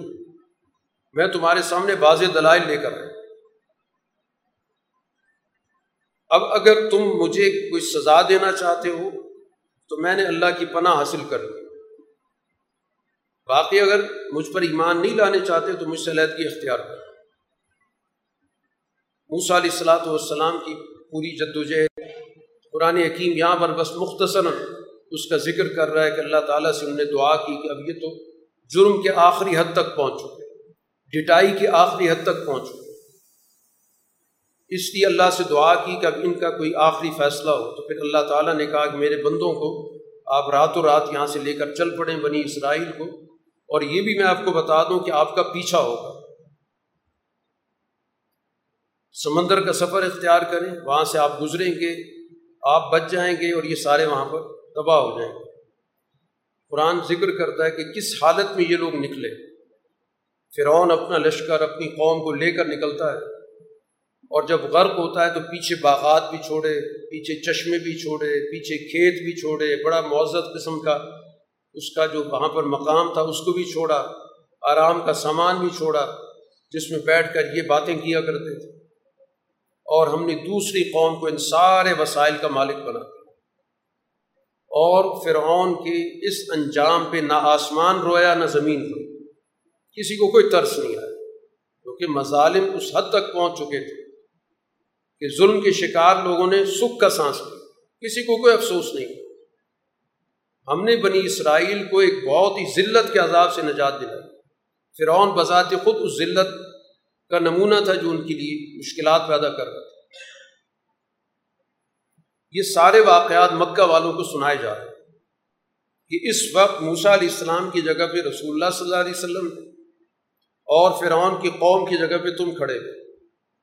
اس انجام سے تم سیکھ لو کہ تمہارا انجام کیا ہونے والا اسی طرح تمہارے ساتھ بھی اس دنیا کے اندر اللہ تعالیٰ کی طرف سے فیصلہ صادر ہونے والا ہے۔ قرآن حکیم یہاں پر ایک سوال سوچنے کی دعوت دیتا ہے کہ تم سے پہلے جو قومیں تھیں، ان کے پاس بھی وسائل تھے، طاقت تھی۔ اب یہ بتاؤ کہ تم ان سے زیادہ طاقتور ہو، زیادہ وسائل رکھتے ہو، زیادہ عقل رکھتے ہو کہ تم اس انجام سے بچ جاؤ گے۔ ایسا کچھ بھی نہیں۔ بلکہ پچھلے لوگ تو تم سے زیادہ کئی چیزوں کے اندر موجود۔ وہ تباہ ہو گئے تو تمہاری کیا حیثیت؟ اس کے بعد قرآن حکیم تفصیل کے ساتھ آخرت کا ایک منظر ذکر کر کہ ایک جو دنیا کے اندر جس نے تمام بد اخلاقیاں اختیار کی، اللہ تعالیٰ کی نافرمانی سے لے کر اور معاشرے میں ظلم کرنے تک، یہ جو تھوڑ کا درخت ہے، یہ جو کانٹے دار درخت ہے، یہ ان کی خوراک ہوگی اور پھر اس کے بعد اس کے لیے جب ان کو ضرورت پیش آئے گی، پانی کی تو کھولتا ہوا پانی ان کو دیا جائے گا۔ فرشتوں سے کہا جائے گا کہ اس طرح کے کردار کو پکڑو اور گھسیٹ کے جہنم کے بالکل درمیان میں لے اور پھر اس کے سر پہ وہ گرم کھولتا ہوا پانی ڈالو۔ اور اس موقع پر جو قرآن کرے ان سے اس سے کہو یہ چکھو۔ تم بڑی عزت والے تھے۔ تم تو دنیا کے اندر اپنے آپ کو بڑا معذر سمجھتے تھے۔ عزیز الکریم، تم باقی لوگوں کو حقیر سمجھتے تھے۔ اپنے آپ کو معززین میں شمار کرتے تھے۔ سمجھتے تھے کہ ہم سردار ہیں، ہم بڑے ہیں۔ تو آج سزا یہی ہے کہ اسی سر پر، جس سر کے اندر یہ خناس تھا کہ میں بڑا ہوں، باقی حقیر ہیں۔ اسی سر پہ یہ کھولتا ہوا پانی ڈال۔ یہ وہ چیز ہے جس کے بارے میں تم دھوکے میں پڑے شک پیدا کرتے تھے یہی دنیا ہے، یہاں پر طاقت کا راج ہے۔ اس کے بعد کس نے دنیا کے اندر کہاں رہنا ہے؟ اور اس کے مقابلے پر جو متقین کی جماعت ہے، جنہوں نے اللہ تعالیٰ کے سامنے جواب دہی کے احساس کے ساتھ معاشرے کے اندر عدل قائم کیا ان کو بہت ہی امن والی جگہ پر رکھا جائے گا۔ پھر ان کے لباس کا ذکر ہے، ان کی جو پوشاک ہوگی، وہ ریشم کی ہوگی، دونوں قسم کے ریشم آمنے سامنے بیٹھے ہوں گے، بات چیت کر رہے ہوں گے، ہر قسم کا ان کو پھل ملے۔ اب ان کو سوائے پہلی موت کی جو دنیا میں وہ چک چکے، اب کسی موت کا ان کو کوئی سامنا نہیں ہوتا۔ اور ہمیشہ کے لیے ان کو جہنم کے عذاب سے ہم نے بچا دیا۔ سورہ کا اختتام رسول اللہ صلی اللہ علیہ وسلم کے ساتھ اس پیغام بھی کیا کہ یہ پیغام، یہ قرآن ہم نے آپ کی زبان سے بہت ہی آسان کر کے لوگوں تک پہنچا دیا۔ اب اس کے باوجود اگر یہ نہیں مانتے، تو ٹھیک ہے، آپ انتظار کریں۔ یہ آپ کے بارے میں انتظار میں بیٹھے ہوئے کہ یہ کچھ دنوں کا جوش و خروش ہے، تھک ہار جائیں گے۔ ان کے ساتھ چلنے والے بھی کسی امید میں چل رہے ہیں۔ کچھ عرصے کے بعد یہ بھی مایوس ہو جائیں گے۔ اور یہ قصہ پاری نہ ہو جائے۔ تو یہ بھی انتظار میں آپ بھی انتظار کریں۔ پتہ چل جائے گا کہ مستقبل کس کا ہے۔ تو اس وجہ سے آپ کو کسی بھی طور پر بے حوصلہ ہونے کی ضرورت نہیں۔ حوصلہ مند رہے بات بالکل وضاحت کے ساتھ ان تک پہنچ چکی۔ ہے سورج جاسیہ، مکی صورت ہے۔ اس کے آغاز میں بھی کتاب کا تعارف ہے کہ یہ کتاب اس برتر ذات کی طرف سے نازل کی جا رہی ہے، جو غالب ہے، حکمت والا ہے۔ اور اس پوری کائنات میں، آسمان و زمین میں ایمان لانے والوں کے لیے بہت کچھ مواد موجود بے شمار نشانیاں موجود تمہاری اپنی خلقت کے اندر، تم اپنی ذات پر ہی غور کرو۔ اور جو دنیا بھر کے اندر پھیلے ہوئے بے شمار قسم کے جانور ہیں، ان پر ہی غور کرو۔ تو تمہیں بہت کچھ سمجھنے، سوچنے کا موقع مل سکتا دن رات کے نظام پہ غور کر آسمان سے بارش کے نظام پہ غور کر کہ اس کے ذریعے زمین میں کیسے حیات پیدا ہوتی ہے۔ پھر کس طرح ہوائیں چلتی ہیں، پھر ان ہواؤں کو تم کنٹرول کرتے ہو، ان ہواؤں سے فائدے اٹھاتے ہو۔ تو عقل رکھنے والوں کے لیے تو سب کچھ سوچنے کا ایک بڑا سامان ہے اس کے اندر۔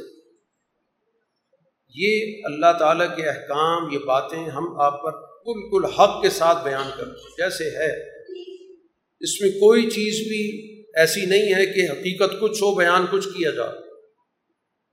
اب ان حقائق کے بعد وہ کس بات پر ایمان لائیں گے اس کے علاوہ کیا چیز ان کو دی جائے؟ گر تو پہ ساری کائنات ان کے سامنے کھلی کتاب کسی ایک پہلو پر بھی غور کر۔ اسی پر سوچ لیں۔ اب اس ساری تفصیلات کے بعد اب ان کو کون سی بات بتانے کی ضرورت ہے؟ کہ اس پر جا کے ایمان لائیں۔ وجہ اس کی کیا ہے کہ ان لوگوں کے اندر جو سب سے بڑا مرض ہے قرآن نے جو یہاں پر ذکر کیا افاقن اسیم۔ ہر درجے کے جھوٹے بلکہ جھوٹ بنانے والے اور ہر بد اخلاقی کے اندر مبتلا اصل مرض ان کا یہ ہے کہ جو جھوٹا ہوتا ہے، جھوٹ بنانے والا ہوتا ہے، وہ سچائی کو قبول کر ہی نہیں سکتا۔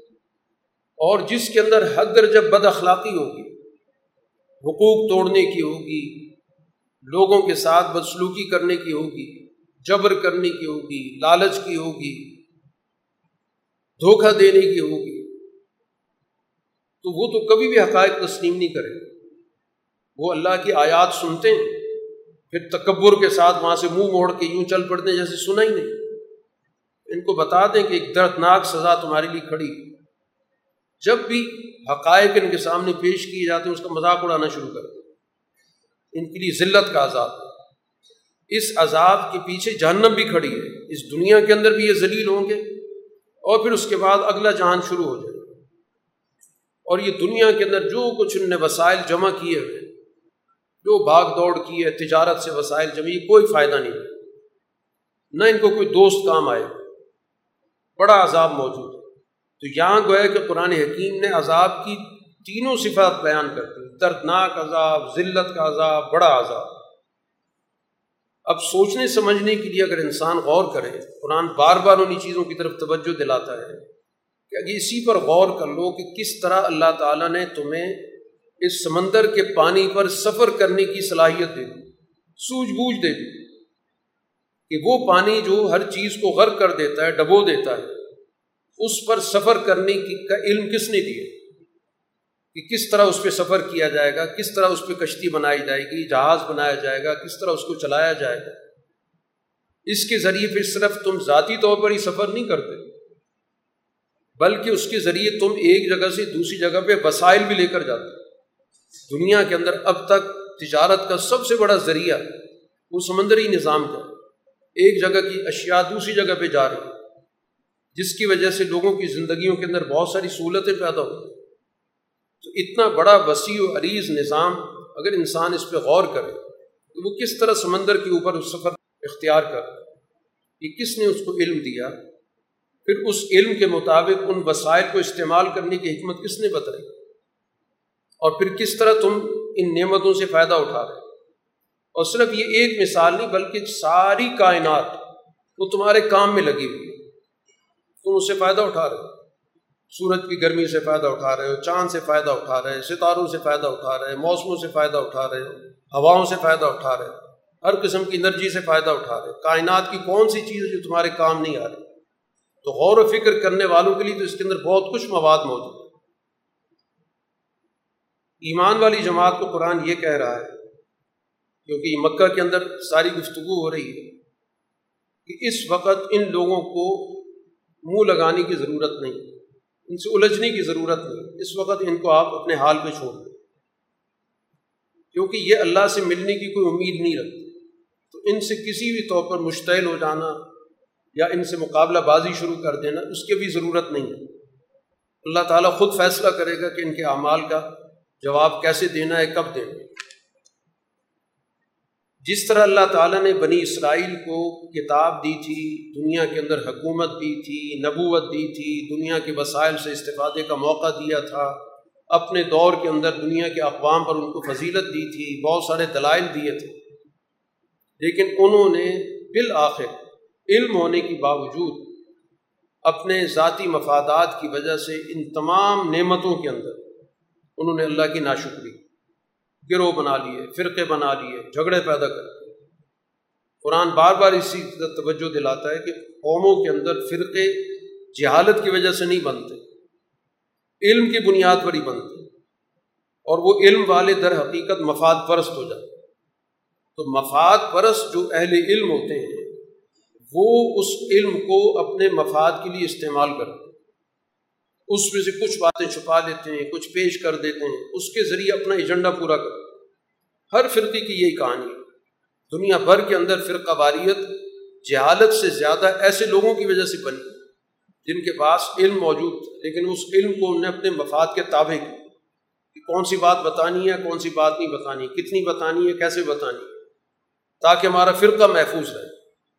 اس کی بڑی ہی منتخب قسم کی آیات پڑھی جائیں گی مختص منتخب قسم کی حدیثیں پڑھی جائیں گی تاکہ اسی پر ساری عمارت کھڑی کر یہی آج آپ کی سوسائٹی کا حال، آپ کی ہر مسجد چند آیتیں پڑھتی ہے پتہ چل جاتا ہے کہ یہ آیتیں پڑھنے والی کون سی مسجد کس فرقے سے تعلق رکھتی تو خود قرآن کے ساتھ یہ سلوک کیا جائے، تو پھر اس کے نتیجے میں فرقی پیدا ہوں تو جب علم، مفادات کے تابع ہو جاتا ہے، تو وہ سوسائٹی کے لیے سب سے بڑے فساد کا ذریعہ بن اب باقی ان کے جھگڑوں کا فیصلہ، اس آیت کا یہ مطلب ہے، فلاں کا یہ مطلب ہے، یہ فیصلے تو پھر قیامت کی روزی کیے جائیں۔ اب اس بنی اسرائیل کے بعد اب اللہ تعالیٰ نے آپ کو دنیا میں بھیجا۔ آپ کو ایک شریعت دی گئی ہے، آپ کو ایک نظام دیا گیا ہے۔ اب آپ نے اس شریعت کی پیروی کرنی۔ ان کی خواہشات کی کوئی پیروی نہیں کرنی۔ ان کے تو اپنے اپنے ایجنڈے ہیں۔ ہر ایک کی اپنی اپنی کوئی خواہش ہے۔ کوئی چاہتا ہے کہ اس کو کوئی نہ کوئی اقتدار دے دیا جائے، کوئی چاہتا ہے اس کو مال میں شریک کر لیا جائے، کوئی اپنی حیثیت چاہتا ہے۔ یہ ہر ایک کا اپنا اپنا ایک خواہش نامہ ہے۔ ان میں سے کسی کی بات آپ نے نہیں مانی۔ آپ کے سامنے یہ شریعت ہے، یہ قاعدہ ہے، یہ قانون ہے، آپ نے اسی کی پیروی کرنی اس میں یہ نہیں دیکھنا کہ اس سے کون متاثر ہوتا ہے، کس کو فائدہ پہنچتا ہے۔ باقی یہ مقابلے پر آپ کو کچھ نہیں بگاڑ سکتا۔ آپ نے اللہ کے پاس جانا ہے، اس لیے آپ اللہ کے اس مشن کو اپنی ذمہ داری سمجھ کے اس کی پیروی کریں۔ یہ قرآن حکیم جو آپ پر نازل ہوا بسائر ہے، لوگوں کے لیے بصیرت کا ذریعہ لوگوں کی رہنمائی کرتا ہے، ان کے عقل و شعور میں اضافہ کرتا ہے۔ ان کو اگلے دور کے حالات کے بارے میں رہنمائی کرتا ہے۔ ان کے لیے رحمت کا باعث ہے۔ اب کسی صورت میں یہ نہیں ہو سکتا کہ جو اس فکر کو ماننے والے ہیں اور جو اس کے مقابلے پر دنیا کے اندر ظلم کا کاروبار کریں اللہ تعالیٰ ان دونوں کو برابر کر اور جو ان کو برابر سمجھ رہے ہیں تو بہت ہی برا فیصلہ کر رہے ہیں۔ اب اصل مرض ان کا یہ ہے کہ ان کا اصل معبود ان کی حوث ہے۔ باقی چیزوں تو ظاہری ہیں۔ دنیا کے اندر جو اپنے حوث کے پیچھے، اپنی خواہش کے پیچھے چلتا ہے، اس کی کوئی نہ کوئی شکل تو وہ بنائے گا۔ کوئی مذہب بنائے گا، کوئی مندر بنائے گا، کوئی عبادت گاہ بنائے گا، کوئی نہ کوئی اپنا فکر و فلسفہ بنائے گا، لیکن اصل اس کے پیچھے اس کی خواہش کھڑی ہوتی ہے۔ قرآن کہتا ہے، اصل مرض ان کا یہ اتخذ الہ ہوا، کہ اپنی خواہش کو خدا بنا لیا۔ مفادات اب ان کے خدا ہیں۔ تو جب مفادات خدا بن جائیں گے، تو پھر اس کے بعد علم ہونے کے باوجود ان کو ہدایت نہیں ملی، کیونکہ وہ اس علم کو بھی اپنے مفادات کے لیے استعمال کریں گے۔ وہاں سے بھی دلائل تلاش کریں گے، اس کو بھی دلیل کی بنیاد پہ ثابت کرنے کی کوشش کریں گے۔ ان کے پھر سننے پر بھی مور لگ جاتی ان کے سوچنے کے عمل پر یہ مور لگ جاتی ان کی آنکھوں میں پردے آ جاتے ہیں۔ تو جب مفادات انسان پر غالب آ جائیں اور وہ خدائی کے منصب پر فائز ہو جائیں، تو پھر سننے کی، سمجھنے کی، دیکھنے کی صلاحیتیں ختم ہو جاتی ہیں۔ اب اس کے بعد کون ان کو رہنمائی دے سکتے اب ان کا ایک دعویٰ یہ بھی قرآن نے ذکر کیا، یہ کہتے ہیں کہ بس یہی دنیا کی زندگی ہے، اسی میں ہم نے رہنا ہے اور اسی میں مر جانا ہے۔ ہمیں تو بس زمانے نے ہلاک کرنا بس زمانے کا ایک چلن ہے، کچھ لوگ پیدا ہوتے ہیں، مر جاتے ہیں۔ ان کو کسی چیز کا پتہ کچھ بھی نہیں، صرف اٹکل پچو کی بات نہیں حالانکہ زمانہ جس کو کہا جاتا ہے، دہر جس کو کہا جاتا ہے حدیث میں رسول اللہ صلی اللہ علیہ وسلم نے فرمایا کہ دہر کو، زمانے کو برا بلا مت کہا کر کیونکہ دہر تو میں خود ہوں، زمانہ تو میں خود ہوں، جو بھی رد و بدل ہو رہا ہے، جو بھی اس کے اندر، یہ دنیا کے نظام کے اندر، یہ تو میں کر رہا ہوں۔ اس کا مطلب یہ ہے کہ جو اللہ کو نہ ماننے کا دعویٰ کر کے یہ دعویٰ کرتے ہیں کہ ہم تو دہریاں ہیں، ہم تو زمانے کی گردش کو دیکھتے ہیں۔ وہ بھی گویا کہ بالآخر مان رہے ایک مذہب کہ یہ دہر کیا چیز ہے؟ گردش کیا ہے؟ کون اس گردش کو چلا رہا ہے؟ تو یہ صرف اٹکل بچوں کی باتیں حقیقت پہ تو غور ہی نہیں کر کہ اللہ کا انکار کر کے اللہ کی ایک صفت کو قبول کر۔ تو دہر تو اللہ کی صفات میں سے ایک صفت ہے۔ یہ کہنا کہ نہیں، زمانے سے لوگ آتے جاتے رہتے ہیں، کوئی مرتا ہے، کوئی جیتا ہے۔ تو حقیقت یہ ہے کہ اس طرح گویا کہ وہ اللہ تعالیٰ کی صفت کا اعتراف کرتے اس صورح کے اختتام پر دونوں گروہوں کا قرآن بار بار موازنہ کرتا ہے، ایمان والی جماعت کا اور انکار کرنے والی جماعت کا اس کو اس موضوع پر ختم کیا گیا کہ ان کا جو برا انجام ہے، اس کی بنیادی وجہ کیا ہے؟ کہ انہوں نے دنیا کے اندر اللہ کے احکام کو ذریعہ بنایا، مذاق اڑانے۔ کہ یہ ہمیں کیا باتیں بتا رہے ہیں؟ طاقت ہمارے پاس ہے، عروج ہمارے پاس ہے، حکومت ہمارے پاس ہے۔ ان لوگوں کے پاس وہ کھانے کی بھی کوئی چیز نہیں ہے، اپنی جان بچاتے پھرتے ہماری پوری طرح گرفت ان پر ہے۔ ہم جو چاہے ان پہ قانون مسلط کرتے ہیں، جو چاہے ان کو سزا دے دیں ہمیں یہ آیات سناتے ہیں۔ ان کو دنیاوی مفادات نے دھوکے میں ڈال لیکن جب ان کا آخری انجام ان کے سامنے آئے گا، تو پھر اس کے بعد اس انجام سے یہ باہر نہیں نکل سکتے۔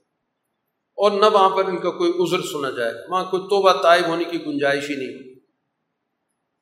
اس لیے حقیقت یہی ہے یہ تمام تعریفیں اس ایک ذات کی نہیں ہیں، جو آسمانوں کا بھی رب ہے، زمین کا بھی رب ہے، بلکہ تمام اقوام کا رب ہے، اسی کی کبریائی ہے، اسی کی بالادستی ہے، اسی کی برتری آسمانوں میں بھی زمین میں، اس کی بالادستی سے کوئی بھی باہر نہیں۔ سورہ احقاف، یہ بھی مکی صورت ہے، اس کا آغاز بھی قرآن کی اسی تعارف کے ساتھ ہے کہ غالب حکمت والی کتاب نازل ہو رہی ہے۔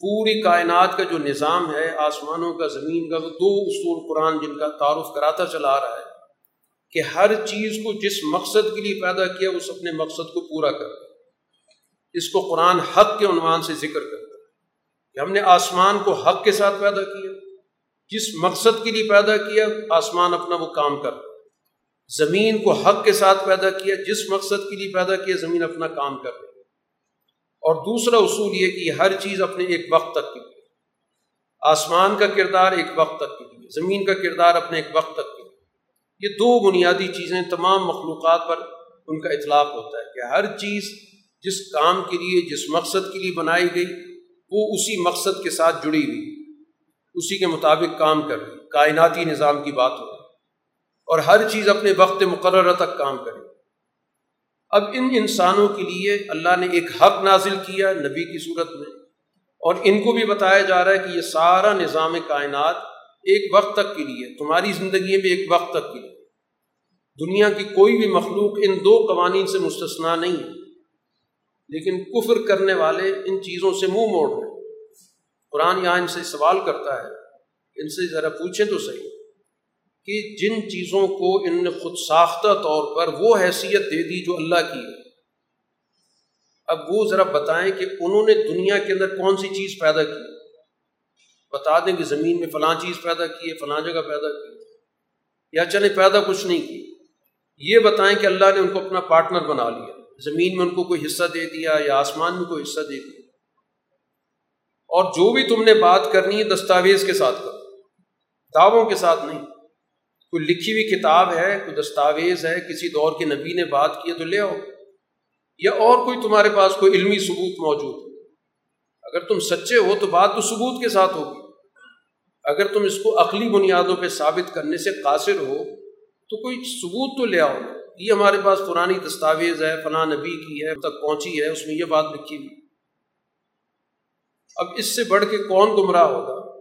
کہ جو ایسی چیزوں کی عبادت کر رہے ہیں، ایسی چیزوں کو پکار رہے ہیں جو قیامت تک ان کو کبھی جواب نہیں دیں گے۔ ایسی خود ساختہ چیزوں کے سامنے یہ جھکیں اب یہ رسول اللہ صلی اللہ علیہ وسلم پر نازل ہونے والی کتاب کو کہتے ہیں کہ یہ جادو ہے۔ جو ایک حقیقت ہے، اس کو وہ نظروں کا دھوکہ کہتے ہیں۔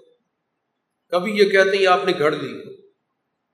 یہاں پر قرآن نے اس جب اس کا جواب یہ دیا کہ اگر میں نے گھڑی ہے تو تم میرے لیے اللہ کی طرف سے کسی چیز کے مالک نہیں پھر اللہ تعالیٰ اگر مجھے کچھ سزا دینا چاہے گا تو تم مجھے سزا سے نہیں بچا سکتا باقی اس کو اچھی طرح پتہ ہے جو تم باتیں بنا لو بس اللہ میرے لیے بطور گواہ کے کافی اور پھر ان کو یہ بھی کہہ دیں، میں کوئی انوکھا رسول بن کے تو نہیں آئے آج تک کوئی رسول نہیں آیا اور میں پہلا آ گیا۔ یہ تو میرا دعویٰ ہی نہیں رسولوں کی دنیا کے اندر آمد ہوتی رہی ہے تم خود مانتے ہو۔ کسی نہ کسی رسول کا تذکرہ موجود ہے، مکہ والوں میں ابراہیم علیہ السلام کا ذکر موجود ہے، اسماعیل علیہ السلام کا ذکر موجود ہے، گرد و پیش میں موسیٰ علیہ السلام کا ذکر موجود ہے، عیسیٰ علیہ السلام کا ذکر موجود ہے۔ تو میں کوئی انوکھا رسول تو نہیں ہوں۔ باقی مجھے نہیں پتا کہ مستقبل تمہارے ساتھ کیا ہونا، میرے ساتھ کیا ہونا۔ جتنا مجھے اللہ نے علم دیا، وہ میں نے بتا دیا۔ جتنی وہی میرے پاس ہے میں اس کا پیروکار ہوں۔ میں تو تمہیں کھلے واضح الفاظ میں تمہارے برے انجام سے آگاہ کر رہا ہوں۔ اب ان سے یہ کہیں کہ یہ پیغام تو اللہ کی طرف سے آئے تم اس کا انکار کر رہے حالانکہ خود بنی اسرائیل کے لوگ اس کی گواہی دیتے رہے۔ کہ ایک پیغمبر نے آنا ہے اور جب تک رسول اللہ صلی اللہ علیہ وسلم مکہ میں رہے، تو اس وقت کی بنی اسرائیل کے لوگ گواہی دیتے رہے کہ ہاں پیغمبر ہیں۔ وہ تو جب ان کے مفادات پہ زد پڑی، جب آپ مدینہ پہنچے وہاں ان کی ریاست خطرے میں پڑ گئی، ان کے مفادات خطرے میں پڑ گئے، تو پھر وہ انکار کی طرف چلے۔ ورنہ اس سے پہلے تو ان کیا اس چیز کی گواہیاں موجود تھیں؟ جب رسول اللہ صلی اللہ علیہ وسلم پر پہلی وہی نازل ہوئی اور حضرت خدیجہ رضی اللہ تعالیٰ عنہ آپ کو ورق بن نوفل کے پاس لے کے گئیں، جو عالم تھے تورات و انجیل کے، انہوں نے باقاعدہ گواہی دی کہ یہ تو وہی پیغمبر ہے جس طرح موسیٰ علیہ السلام تھے، ان پر وہی فرشتہ آیا جو موسیٰ علیہ السلام پہ آیا تھا۔ اس طرح بے شمار گواہیاں بنی اسرائیل کے موجود تو وہ لوگ تو ایمان لے آئے۔ تم لوگ ایمان نہیں لے اس تکبر تم۔ تمہارے اندر تکبر موجود کہ یہ ہمارے درجے کا کیوں نہیں ہے؟ فلاں خاندان سے کیوں نہیں آیا؟ فلاں سردار کیوں نہیں ہے؟ فلاں وسائل والا کوئی تمہیں تو تکبر کسی کام کے لیے نہیں رہنے دی ایک اور جملہ قرآن نے ان کا ذکر کیا کہ یہ لوگ مسلمانوں سے کہتے ہیں، اگر یہ کوئی بھلائی کی بات ہوتی نا، تو ہر بھلائی کے کام میں تو ہم پیش پیش ہوتے یہ کیسے ہو سکتا ہے کہ بھلائی کے کام میں تم آگے نکل گئے؟ یہ بھی تکبر کی علامت ہے کہ دنیا میں ہر فائدے میں تو ہم آگے آگے ہوتے ہیں۔ تو اگر یہ فائدے کی چیز ہوتی، بھلائی کی چیز ہوتی، تو تم ہم سے آگے نہیں نکل سکتے تھے۔ کیونکہ ہر کام میں ہم آگے ہوتے ہیں۔ اقتدار میں ہم آگے ہیں، تجارت میں ہم آگے ہیں، وسائل میں ہم آگے ہیں، عزت ہمارے پاس زیادہ ہے۔ تو اگر یہ کوئی کام بھلائی کا ہوتا تو تم ہم سے آگے نہ نکلتے۔ یہ گویا کہ ان کی اس سوچ کا قرآن بار بار تعارف کرا اور جب ان کو ہدایت نہیں ملی، ہدایت نہیں حاصل کی تو کہتے ہیں تو پرانی گھڑی ہوئی باتیں ہیں، اس طرح ہوتی رہتی۔ حالانکہ اس سے پہلے موسیٰ علیہ السلام کی کتاب آ چکی۔ ہے اور یہ کتاب قرآن حکیم اس کتاب کی تصدیق کر گئے۔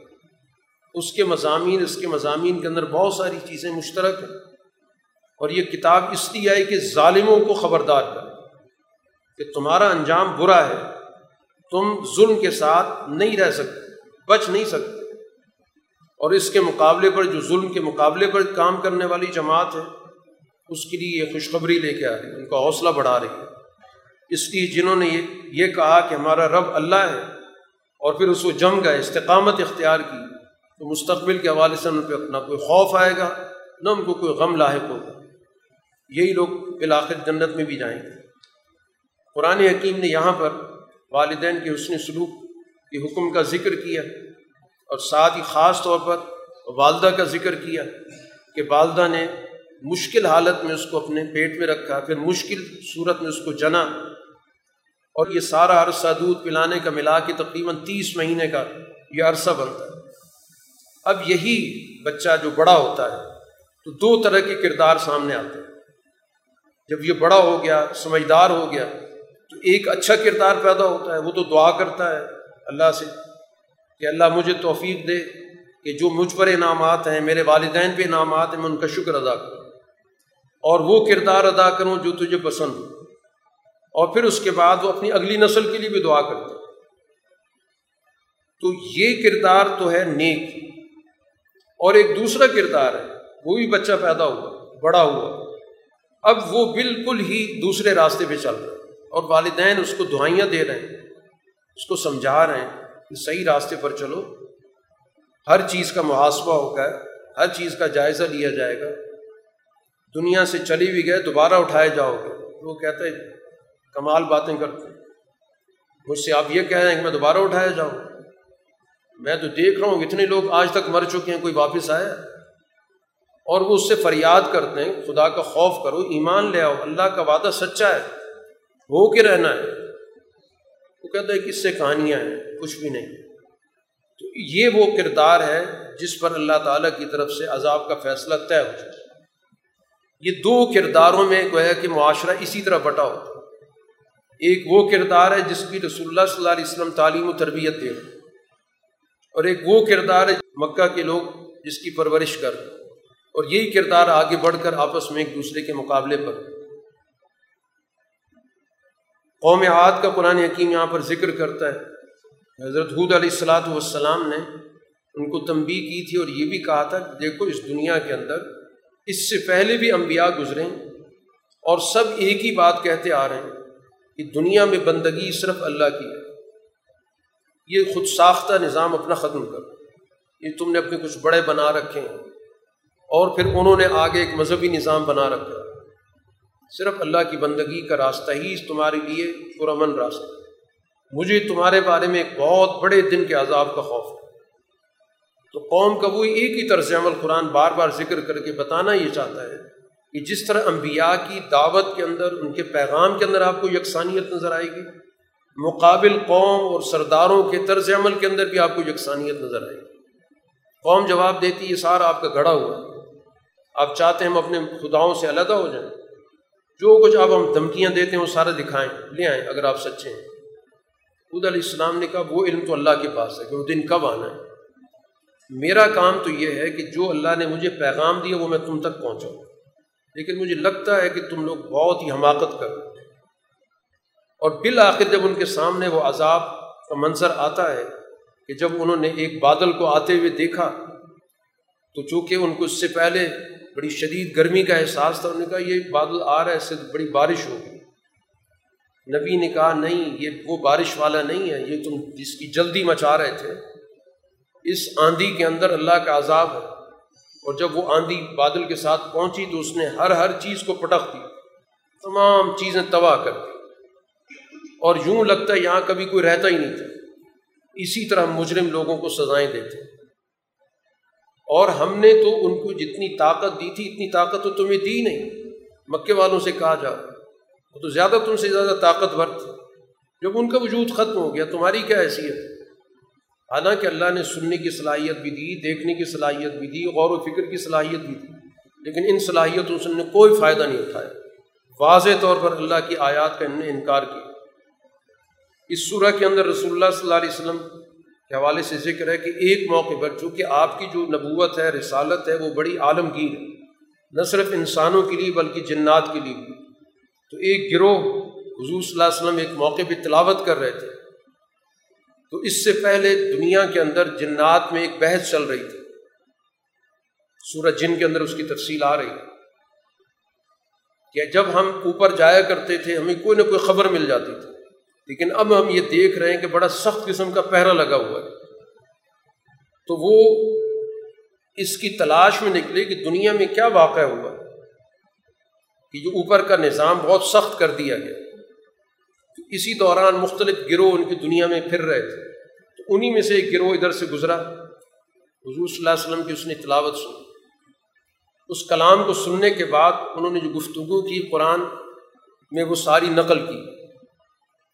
کہ اس موقع میں جب آپ کی آواز ان کی کانوں میں پڑی، انہیں سب نے ایک دوسرے کو خاموش ہو گیا۔ اور جب وہ ساری گفتگو سنی تو پھر وہ ایمان لے آئے۔ وہ اپنی قوم کے پاس بطور منظر کے گئے۔ کہ ہم ایک کلام سن کر آئیں اس پر ہم ایمان لے آئیں اب ہم تمہیں بھی متنوع کر اے ہماری قوم، ہم نے ایک ایسی کتاب سنی ہے جو موسیٰ علیہ السلام کے بعد اتری۔ اور اس کتاب کی وہ تصدیق بھی کرتی ہے۔ وہ حق کی تعلیم دیتی ہے، رہنمائی کرتی ہے، سیدھا راستہ بتاتی ہے۔ ہماری قوم، اس دائی کی بات مانو تو پچھلی تمہاری کوتاہیاں معاف ہو جائیں تم دردناک عذاب سے بچ جاؤ اور جو اس اللہ کی دائی کی بات نہیں مانے گا، تو اللہ کو کوئی نہیں ہرا سکتا۔ تو اللہ کو کوئی شکست دے، اس کے عذاب سے بچ جائے۔ اور اللہ کے عذاب کے مقابلے پر کوئی دوست نہیں بن سکتا۔ یہ وہ ہے کہ قرآن حکیم نے ان کی گفتگو نقل کی۔ سورہ کے اختتام پر رسول اللہ صلی اللہ علیہ وسلم سے کہا جا رہا ہے کہ آپ اس طرح صبر کریں جس طرح کے بڑے بڑے رسولوں نے صبر کیا۔ اول العظم رسول۔ اول العظم رسول نو علیہ السلام ہے ابراہیم علیہ السلام ہے موسیٰ علیہ السلام، عیسیٰ علیہ السلام اور پھر رسول اللہ صلی اللہ علیہ وسلم۔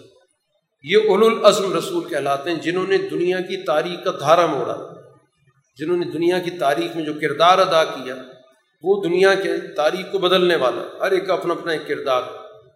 لیکن اس کے اندر جو اصل جس چیز کی توجہ دلائی جا رہی ہے، وہ ثابت قدمی صبر، جماؤ، مشکلات کا سامنا کرنا، مزاحمت قائم رکھنا، استقامت اختیار کرنا، کسی بھی طور پر بے حوصلہ نہ ہونا۔ اور ان کے لیے آپ جلدی نہ کریں۔ طبیعت تو چاہتی ہے کہ ان لوگوں کو جلدی سزا ملے۔ قرآن کہہ رہے ایسا نہ کریں۔ ہر چیز اپنے ایک وقت پہ ہوگی۔ ان پہ حجت پوری ہونے لیں جب حجت پوری ہو جائے گی تو پھر اس کے بعد اللہ کا اپنا ایک نظام ہے۔ پھر وہ گھڑی نہیں رکے گی۔ جب فیصلہ کن گھڑی آ جائے گی، پھر ان کو موقع نہیں ملے گا۔ لہٰذا آپ اس وقت تک دل جمی کے ساتھ، حوصلے کے ساتھ اپنا کام جاری رکھیں۔ بات پہنچاتے رہیں۔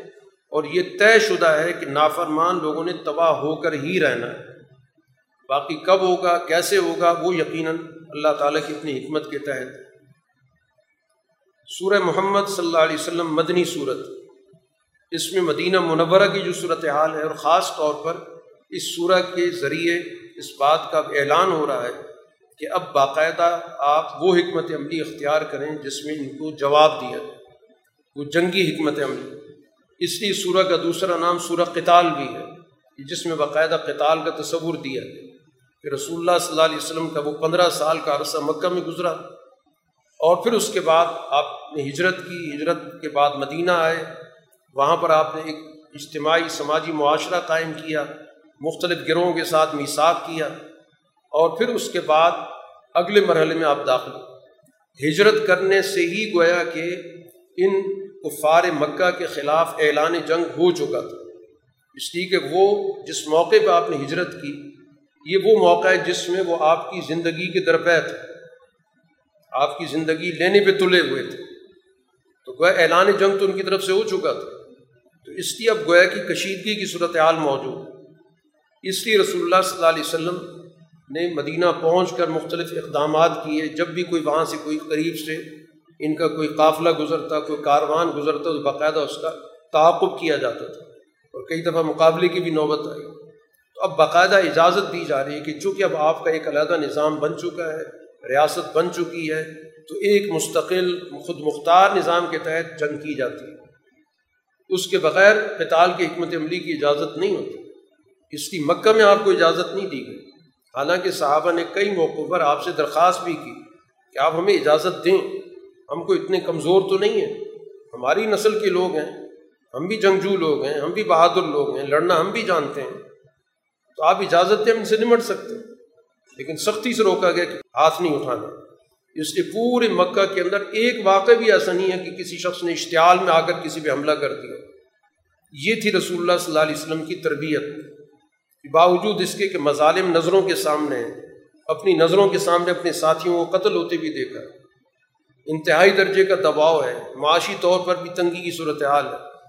لیکن وہ تربیت حضور صلی اللہ علیہ وسلم نے ان کی کی کہ ہاتھ نہیں اٹھنا چاہیے۔ تو اس پورے پندرہ سال کے اندر کوئی واقعہ نہیں۔ مدینہ میں جب گئے تو اب یہ تربیت یافتہ جماعت ہے جس کو اجازت دی جا رہی ہے، قتال کی۔ اس لیے وہ میدان میں اترتی ہے تو اللہ کے احکام کے تابع ہو وہ اللہ کی اس مشن کی ایک اعلیٰ کار ہے۔ جب اسے کہا جاتا ہے میدان میں اترو، اتر پڑتی ہے۔ جب کہا جاتا ہے لڑو، لڑتی ہے۔ جب کہا جاتا ہے نہ لڑو تو رک جاتی ہے۔ پوری طرح ان کو اپنے جذبات پہ کنٹرول ہے۔ کوئی اپنی ذاتی غرض کے لیے نہیں لڑتا۔ تو تربیت یافتہ جماعت ہی معاشرے کے اندر اس کی مجاز ہوتی کہ وہ جنگی حکمت عملی اختیار کی۔ اور وہ بھی اس وقت جب اس کا باقاعدہ ایک سسٹم وجود میں آ چکا ہو، اس کا نظام بن چکا ہو، اس کے بغیر جہاد کی، قتال کی حکمت عملی سوسائٹی کے اندر سوائے فساد کی کچھ بھی نہیں۔ جس طرح آج کل کے جہاد کے نام سے تحریکات چلیں اور چلتی رہیں اور پھر اس کے بعد جو بھی دنیا عذاب مسلط ہوا۔ یہ دین کی غلط تعبیرات کے نتیجے میں کہ جہاد کے آیات یا قتال کے آیات پڑھ پڑھ کے لوگوں کو گمراہ کیا یہ نہیں دیکھا گیا کہ یہ آیات کب نازل ہوئیں، کس پہ نازل ہوئیں اور انہوں نے کیا حکمت عملی اختیار کی۔ تو اس کے مطابق ہی حضور صلی اللہ علیہ وسلم کی سیرت سے اور آیات سے استفادہ کیا جا سکتا ہے۔ قرآن دو گروہوں کا وہی تعارف کی وجہ جواز کیا ہے، ان کے خلاف اب جنگی حکمت عملی کی ضرورت کیوں پیش آ رہی ہے۔ سب سے پہلے تو یہ انکار کرنے والے ہیں، حقائق کا انکار کیا۔ پھر اللہ کے راستے سے انہوں نے باقاعدہ لوگوں کو روکا ہے، طاقت کا استعمال کیا۔ محض عقیدے کی وجہ سے لڑائی نہیں ہو رہی۔ ان نے پوری طاقت استعمال کی، لوگوں کو روکا، جبر کیا، کئی لوگوں کی جانیں چلی گئیں۔ اب ان کے تمام اعمال کوئی معنی نہیں رکھتے۔ اس کے مقابلے پر ایمان والی جماعت ہے۔ جس نے ایمان کے تقاضے پورے کیے، حضور صلی اللہ علیہ وسلم پہ جو بھی وہی نازل ہوئی من وان اس نے مانی۔ ان کا کردار ایسا ہے کہ اللہ تعالیٰ ان کی جو بھی کوئی کوتاہیاں ہیں، وہ معاف کر دے گا، ان کے حالات کو درست کرے۔ گا ایک حق کی پیروکار ہے، ایک باطل پرست۔ یہ ان کے درمیان کشمکش۔ اب جب میدان میں اترو تو قرآن نے کہا، پھر پوری طرح تیاری کے ساتھ اترو۔ پھر وہاں پر تمہیں کسی قسم کے پسو پیش نہیں کرنی چاہیے۔ پھر ان کی طاقت کو تباہ کرو۔ جب ان کی طاقت مکمل طور پر تیس نیس کر دو پھر کوئی جو بچے کھچے لوگ ہیں، ان کو پکڑ لو، گرفتار کر لو۔ اس کے بعد دونوں آپشن تمہارے پاس موجود ہیں، تم ان پہ احسان کر کے چھوڑنا چاہتے ہو، چھوڑ سکتے ہو۔ اگر تم اپنے مالی حالات کی وجہ سے کوئی معاوضہ لینا چاہتے ہو، معاوضہ بھی لے سکتے ہو۔ یا اسی طرح قرآن نے دوسری جگہ پہ یہ بھی آپشن دے دیا کہ اگر حالات کی نوعیت کو دیکھ کر ان کو غلام بنا کے اپنے پاس گرفتار رکھنا چاہتے ہو تو اس کی بھی اجازت دے دی گئی کہ طاقت ان کی توڑنی۔ ایسا نہ ہو کہ تم ان کو بلا وجہ رہا کر دو، یہ دوبارہ جنگجو طاقت بن کے دوبارہ آ جائے۔ تو اب ایسی صورت میں جب قیدی بنایا جاتا تھا، تو اس قیدی کی نوعیت کو طے بھی کر دیا کہ ان کو خاندانوں میں تقسیم کر دیا جاتا تھا۔ ہر خاندان کے پاس قیدی ہوتے تھے، جو ان کی دیکھ بھال بھی کرتا تھا، ان کی نگرانی بھی کرتا تھا، پھر کام کاج میں ان سے تعاون بھی کرتا تھا۔ حقوق پورے دیے۔ آپ نے فرمایا جو خود کھاتے وہ ان کو کھلاؤ جو پہنتے وہ ان کو پہناؤ۔ ان پر کوئی بوجھ نہ ڈالو۔ مشکل کام بتاؤ تو ہاتھ ان کا بٹاؤ۔ باقی اختیارات ان کے سلب کر لیے۔ کیونکہ بھارت جنگی قیدی ہیں ان پہ فوری اعتماد تو نہیں کیا جا سکتا۔ ہاں جب ان کے حالات تمہیں بہتر نظر آئیں تو ان کے ساتھ کوئی معاہدہ کر کے آزادی کا وہ بھی طے کر سکتے۔ اور پھر شریعت کے اندر بہت سارے ایسے گناہ ہیں کہ جن کی سزا میں سب سے پہلے کفارے کے طور پہ غلام کی آزادی کا ذکر۔ تو اس طرح غلاموں کی آزادی کا سلسلہ بھی رہا۔ اور جو غلام مسلمانوں کے پاس رہے بھی، ان کی تعلیم و تربیت کا پورا پورا اہتمام کیا۔ اس لیے انہیں لوگوں میں سے قرآن کے مفسر بھی نکلے، حدیث کے ماہرین بھی نکلے، تصوف کے ماہرین بھی نکلے، حتیٰ کہ دنیا کے اندر حکمران بھی نکلے۔ یہ وہ تربیت تھی جن نے قیدیوں کو بھی اس قابل کر دیا۔ تو ان نے ملکوں کے نظام چلائے، تو یہ وہ غلامی نہیں جو غلامی کے عنوان سے سمجھا جاتا ہے۔ کہ جیسے امریکہ نے غلام بنایا ان کالوں کو، ان پہ تسلط جمایا، ان کو بنیادی حقوق سے محروم کر دیا، ان کی زندگیاں تباہ کر دی، جس کے نتیجے میں وہ ایک طویل عرصے تک بنیادی حقوق سے محروم رہے۔ اور آج بھی معاشرے کے اندر ان کے خلاف نظام کی نفرت پائی جاتی ہے۔ لیکن مسلمانوں کی پوری تاریخ کے اندر جو بھی اس طرح کے واقعات ہوئے، ان نے ان قیدیوں کو اپنے برابر کے حقوق دے کر اسی سوسائٹی کا حصہ بنا دیا۔ سوسائٹی نے مستقبل کے اندر یہ سوال نہیں اٹھایا کہ یہ ماضی میں تو غلام تھا، بلکہ اس کی صلاحیت کو دیکھ کر اس پہ اعتماد کیا۔ تو بہت سارے ایسے غلام ہمارے رہنما بھی بنے ہیں۔ ان سے ہم رہنمائی لیتے ہیں۔ بہت ساری آیات کی تشریح ہم ان سے سیکھتے ہیں۔ بہت ساری احادیث ان سے ہم تک پہنچی ہیں۔ بہت ساری صوفیہ بنے جن نے معاشرے کی تربیت کی۔ دنیا کے نظام چلانے کے اندر بہت سارے حکمران بنے۔ اس وجہ سے یہ غلامی، وہ غلامی نہیں ہے جو جکڑ بندیوں میں اور جن میں ان کو ذہنی طور پہ پسماندہ رکھا جاتا تھا اور معاشی طور پر ان کو بدحال رکھا جاتا تھا۔ یہ صرف ان معنوں میں تھی کہ ان کے اختیارات سلب کر لیے جاتے تھے۔ اس وقت تک کے لیے، جب تک کہ وہ اس معاشرے کے لیے مفید نہیں بن گئے۔ جب ان سے کسی قسم کا خطرہ نہیں ہے، تو پھر ظاہر وہ معاشرے کے اندر چلتے پھرتے تھے، کبھی کسی پر کوئی پولیس نہیں مسلط کی گئی۔ ان کے پاس بھاگنے، دوڑنے کے بہت سارے ذرائع موجود تھے۔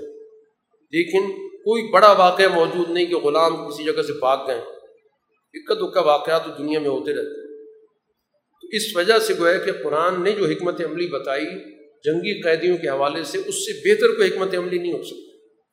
دنیا کے اندر قید خانوں میں لوگوں کو ڈالا جاتا۔ ہے کیمپ لگا دیے جاتے اور ان قید خانوں کے اندر انسانوں کی جو جسمانی حالت بگڑتی ہے، اخلاقی حالت بگڑتی، آپ اپنے ملک کے جیل خانوں کو دیکھ لیں۔ کہ جو بھی وہاں پر سزا کے لیے جاتا ہے، وہ جو وہاں سے نکلتا ہے، اس کی کیا حالت ہوتی ہے؟ یا تو جسمانی طور پہ تباہ ہوگا، یا اخلاقی طور پہ تباہ ہوگا۔ لیکن وہاں پر ایسی کوئی تباہی نہیں ہے۔ وہاں پر باقاعدہ ان کو حقوق دیے گئے، ان کو خاندانوں میں رکھا اس لیے گیا کہ گھریلو ماحول ان کو دیا گیا ان کو ایک فیملی ممبر بنا دیا گیا۔ ان کے اندر رہتے تھے، ان کے کام کاج بھی کرتے تھے، ان سے سیکھتے بھی تھے، لیکن کوئی امتیازی سلوک ان کے ساتھ نہیں ہوتا تھا۔ قرآن حکیم پہلی ایمان کے لیے بھی ذکر کرتا ہے ظاہر جنگ ہوتی ہے تو مسلمان بھی اس میں شہید ہوتے ہیں۔ تو اللہ تعالیٰ ان کی کوئی بھی عمل ضائع نہیں کرے گا۔ ان کو پھر جنت میں بھیجے گا۔ جو کفر کرنے والے، ان کے سارے اعمال برباد ہیں۔ ان کے اعمال کی کوئی حقیقت موجود نہیں ہے۔ اور وجہ بالکل واضح ہے کہ اللہ تعالیٰ اہل ایمان کا مولا اور دوست ہے اور اس دنیا کے اندر ان کے مقابلے پر آنے والوں کا کوئی دوست نہیں، ان کا کوئی رفیق نہیں۔ جنت کے انعامات کا قرآن ذکر کرتا ہے، پھر اسی طرح جہنم کی سزاؤں کا ذکر کرتا ہے، ان کا موازنہ کیا گیا اس کے بعد منافقین کے کردار کا ذکر کیا گیا کیونکہ خاص طور پر اس جنگی حکمت عملی سے بچنے کی جو سوچ تھی منافقین کے اندر تھی، ان کو ہمیشہ اپنی جان کی فکر رہتی تھی۔ لگے بندے طور پر وہ حضور صلی اللہ علیہ وسلم کی مجلس میں بیٹھتے تھے، کفر بھی چھپانا ہوتا تھا اور ساتھ ساتھ اس طرح کی مشکل مہم سے بھی بچنا ہوتا تھا۔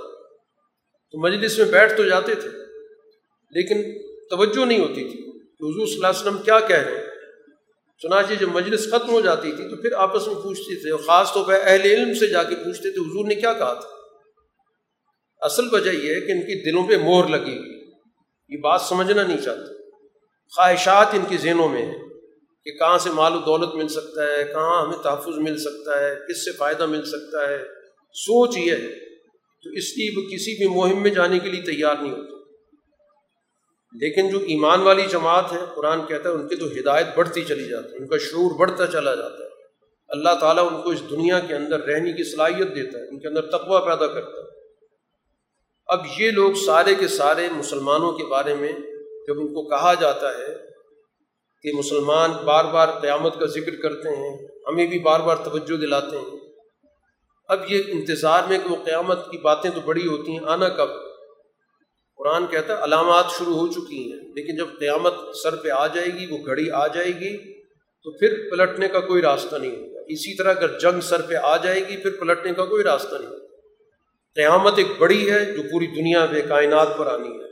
چھوٹی چھوٹی قیامتیں تو معاشروں پہ آتی رہتی منظر ایک ہی جیسا ہوتا ہے۔ جو قرآن بڑی قیامت کا منظر ذکر کرتا ہے، چھوٹی قیامت کا منظر ایسے ہی ہوتا ہے۔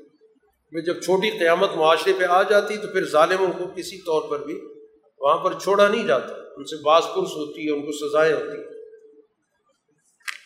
حضور صلی اللہ علیہ وسلم سے کہا جا رہا ہے کہ آپ اس بنیادی چیز پہ یقین پیدا کریں، اپنی ایمان والی جماعت کے اندر، کہ اللہ کے علاوہ کوئی معبود نہیں، اس کے علاوہ کوئی حکمران نہیں، اس کے علاوہ طاقت کا کوئی مرکز نہیں۔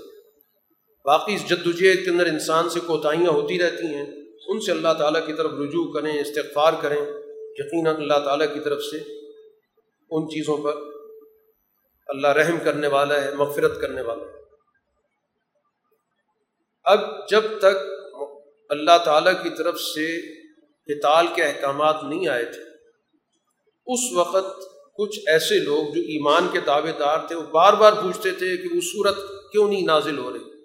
حکم کیوں نہیں آ رہا؟ اور جب وہ صورت آ گئی، قانون آ گیا جس میں ذکر تھا کہ قتال کرو، تو پھر جن کے دلوں کے اندر مرض موجود تھا۔ لالچ موجود تھی، دنیا کی محبت تھی۔ قرآن کہتے ہیں، پھر آپ ان کو دیکھیں، وہ آپ کو یوں دیکھنے لگ رہے ہیں کہ جیسے ان پہ موت آ رہی ہے۔ یہ ہمیں کہاں بلا لیا۔ قرآن کہتے ہیں، ان کے لیے تباہی ہو ہلاکت ہو ان کو تو حضور صلی اللہ علیہ وسلم کی اطاعت کرنی چاہیے تھی۔ ان کو تو یہ کہنا چاہیے تھا، جب آپ حکومت دیں کہ ہم تیار اگر یہ اللہ تعالیٰ کی باتوں کی تصدیق کرتے تو بہتر تھا۔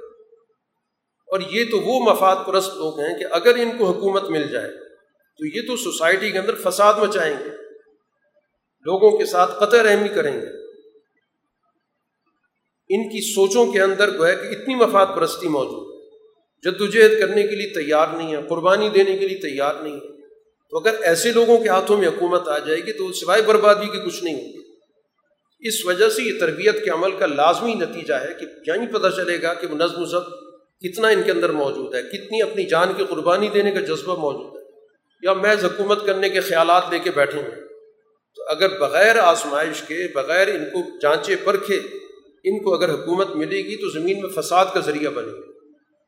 اس لیے یہ لوگ اللہ تعالیٰ کی نظر میں اس کی رحمت سے دور ہیں، ان کی آنکھیں اندھی ہو چکی ہیں۔ یہ لوگ قرآن پہ غور و فکر کیوں نہیں کرتے؟ قرآن کس لیے آیا؟ اس کا مقصد کیا ہے؟ یا ان کے دلوں پہ تالے لگے ہوئے سوچنا نہیں چاہتے۔ اگر یہ قرآن پر غور و فکر کریں، تو پھر ان کو پتہ چلے گا کہ قرآن معاشرے کے اندر عدل کے قیام کے لیے آیا، ظلم مٹانے کے لیے آیا ہے۔ اور اس مقصد کے لیے ظاہر سوسائٹی کے اندر لوگوں کو قربانی دینی ہوتی ہے، نظم و ضبط کی پابندی کرنی ہوتی ہے۔ اگر وہ اپنے مفادات کے تحت زندگی بسر کرنا چاہتے ہیں، تو پہلے تو بڑھ چڑھ کے مطالبہ کر رہے ہیں کہ یہ احکامات کب آئیں گے، کب اقدام کریں گے۔ اور جب کہا جاتا تو پیٹ پھیر کے بھاگنا شروع کر دیتے۔ اس لیے جو بھی پیٹ پھیر کے بھاگیں گے، جبکہ ان کے سامنے ہدایت واضح ہو چکی ہے، تو اصل میں شیطان نے ان کے دلوں کے اندر وسوسے پیدا کیے۔ بڑا مزین کیا، یہ زندگی ہے، کہاں مصیبت میں پڑ رہے جنگ میں جاؤ گے، مارے جاؤ گے، پچھلے لوگوں کا کیا بنے گا؟ اسی زندگی کے ساتھ تمہیں محبت رکھنی چاہیے۔ اس لیے یہ رسول اللہ صلی اللہ علیہ وسلم کی کچھ باتیں تو مانتے ہیں۔ جس میں ان کو خطرہ لاحق نہیں ہوتا اور کچھ باتیں نہیں مانتے۔ جب ان پر آخری وقت آئے گا تو ملائکہ ان کی پیٹھوں کو، ان کے چہروں کو مار مار کے ان کی روئیں نکال رہے ہوں اس لیے کہ انہوں نے اللہ تعالیٰ کی ناراضگی کے راستے کا اتباع کیا اور اللہ تعالیٰ کی رضامندی کے راستے کو ناپسند کیا۔ اب یہ سمجھتے ہیں کہ ان کی دلوں کی باتیں اللہ نہیں بتائے گا۔ جن کے دلوں میں مرض ہے، لالچ ہے جو دنیا کے اندر دوسروں پہ صرف حکومت کرنے کے لیے مسلمانوں کے اندر ملے ہوئے ہیں، یہ کیا سمجھتے ہیں؟ ان کے دلوں کے اندر جو کینے اللہ نہیں نکالے گا۔ اگر اللہ تعالیٰ چاہے تو آپ کو دکھا سکتا ہے۔ آپ خود بھی ان کی چہروں سے بھی دیکھ سکتے ہیں، ان کے لہجوں سے بھی دیکھ سکتے ہیں۔ حضور صلی اللہ علیہ وسلم سے کہا جا رہا ہے کہ اللہ کو ان کے نام بتانے کی بھی ضرورت نہیں ہے۔ آپ چہروں سے اندازہ کر لیں گے کہ کس موقع پر کون سا چہرہ نظر آتا ہے۔ مشکل وقت میں کون ہوتا ہے؟ اور امن کی حالت میں کون ہوتا ہے؟ پھر گفتگو کا انداز سے پتہ چل جائے کہ گفتگو کس قسم کی ہو رہی ہے۔ ہم تو ضرور آزما کے دیکھیں گے تاکہ پتہ چلے کہ اللہ کے راستے میں جدوجہد کرنے والے کون ہیں، ثابت قدم کون ہیں۔ اس کی مشکلات تو معاشرے کے اندر آتی ہیں اور لائی بھی جاتی ہیں۔ انہیں مشکلات میں تو پتہ چلتا ہے کہ کون کہاں پہ کھڑا ہوا اور ہمیشہ منافقین کا پتہ اسی وقت چلا ان کا نفاق کھل کے ہمیشہ اسی وقت آیا جب ان کو کسی میدان جنگ میں دعوت دی گئی۔ وہیں پر پتہ چل جاتا تھا کہ کون پیچھے ہٹ رہا ہے، کون بہانے کر رہا ہے، کون عذر بیان کر رہا ہے۔ کون جو ہے اپنی مفادات کی وجہ سے حضور صلی اللہ علیہ وسلم کی بات کو سننے کے لیے تیار نہیں ہے۔ کون گھر کے اندر بیٹھ گیا ہے۔ ہمیشہ غزوات میں ہی پتہ چلے تو یہ آزمائش تو اس لیے بھی ضرور رکھی گئی تاکہ کھڑے کھوٹے کا پتہ چلے۔ امن کے حالات میں تو ساری ظاہر کے مومن ہوتے ہیں۔ سورہ کے اختتام پر دوبارہ دعوت دی گئی کہ صرف اللہ کی اطاعت کرو، اللہ کے رسول کی اطاعت کرو، اپنے اعمال ضائع مت کرو۔ اگر تم واقعتاً ایمان رکھو گے، تقوی پیدا کرو گے، تمہارے اندر اللہ کے سامنے جواب دہی کا احساس قائم ہوگا، عدل کی طرف آؤ گے، تو اللہ تعالیٰ اس کا معاوضہ بھی دے گا اور اللہ کو تمہارے مال نہیں چاہیے۔ اگر اللہ تعالیٰ تم سے مال لینا بھی چاہے تو تمہارے اندر بخل، تم سارا مال کب دو گے؟ تم تو بخل کرو گے۔ باقی اللہ تعالیٰ دعوت ضرور دے رہا ہے کہ اللہ کے راستے میں خرچ کرو۔ یہیں سے تو پتہ چلے گا کون کتنا خرچ کرتا ہے۔ تو کچھ چیزیں تو لازم کر دیں گی اتنا ضرور خرچ کرنا باقی تم پر چھوڑ دیا گیا کہ کتنا خرچ کرتے ہو۔ تو چنانچہ اس دور کے اندر ہر آدمی اپنی استطاعت کے مطابق سب چیزیں لے آتا تھا۔ وہ اس درجے تک نہیں رہتا تھا کہ بس فرض تو اتنا ہے۔ یہیں سے ان کے بخل کا پتہ چلتا تھا۔ تو بخل بھی کو ہے کہ نفاق کی علامات میں سے قرآن نے ایک علامت کے طور پہ ذکر کیا۔ باقی اللہ کو تمہارے وسائل کی ضرورت نہیں، اللہ غنی ہے۔ تم فقیر ہو۔ اور اگر تم اس راستے کے لیے اپنی جان مال نہیں دینا چاہتے، تو آخر میں اس دھمکی پر، اس تمبی پر بات ختم کی گئی کہ اللہ تعالیٰ پھر کسی اور قوم کو اٹھائے گا، اس سے کام لے لے گا۔ وہ تم جیسے نہیں ہوں گے، نہ تم جیسے بزدل ہوں گے، نہ تم جیسے بخیل ہوں گے۔ تو اس لیے اپنے اندر سے بخل کو نکالو، بزدلی کو نکالو۔ بہادری پیدا کرو اور اللہ تعالیٰ کے ان وسائل کو سوسائٹی میں خرچ کرنے کا جذبہ پیدا کرو۔ باخر دعوانا الحمد للہ رب العالمین۔ الحمد للہ رب العالمین۔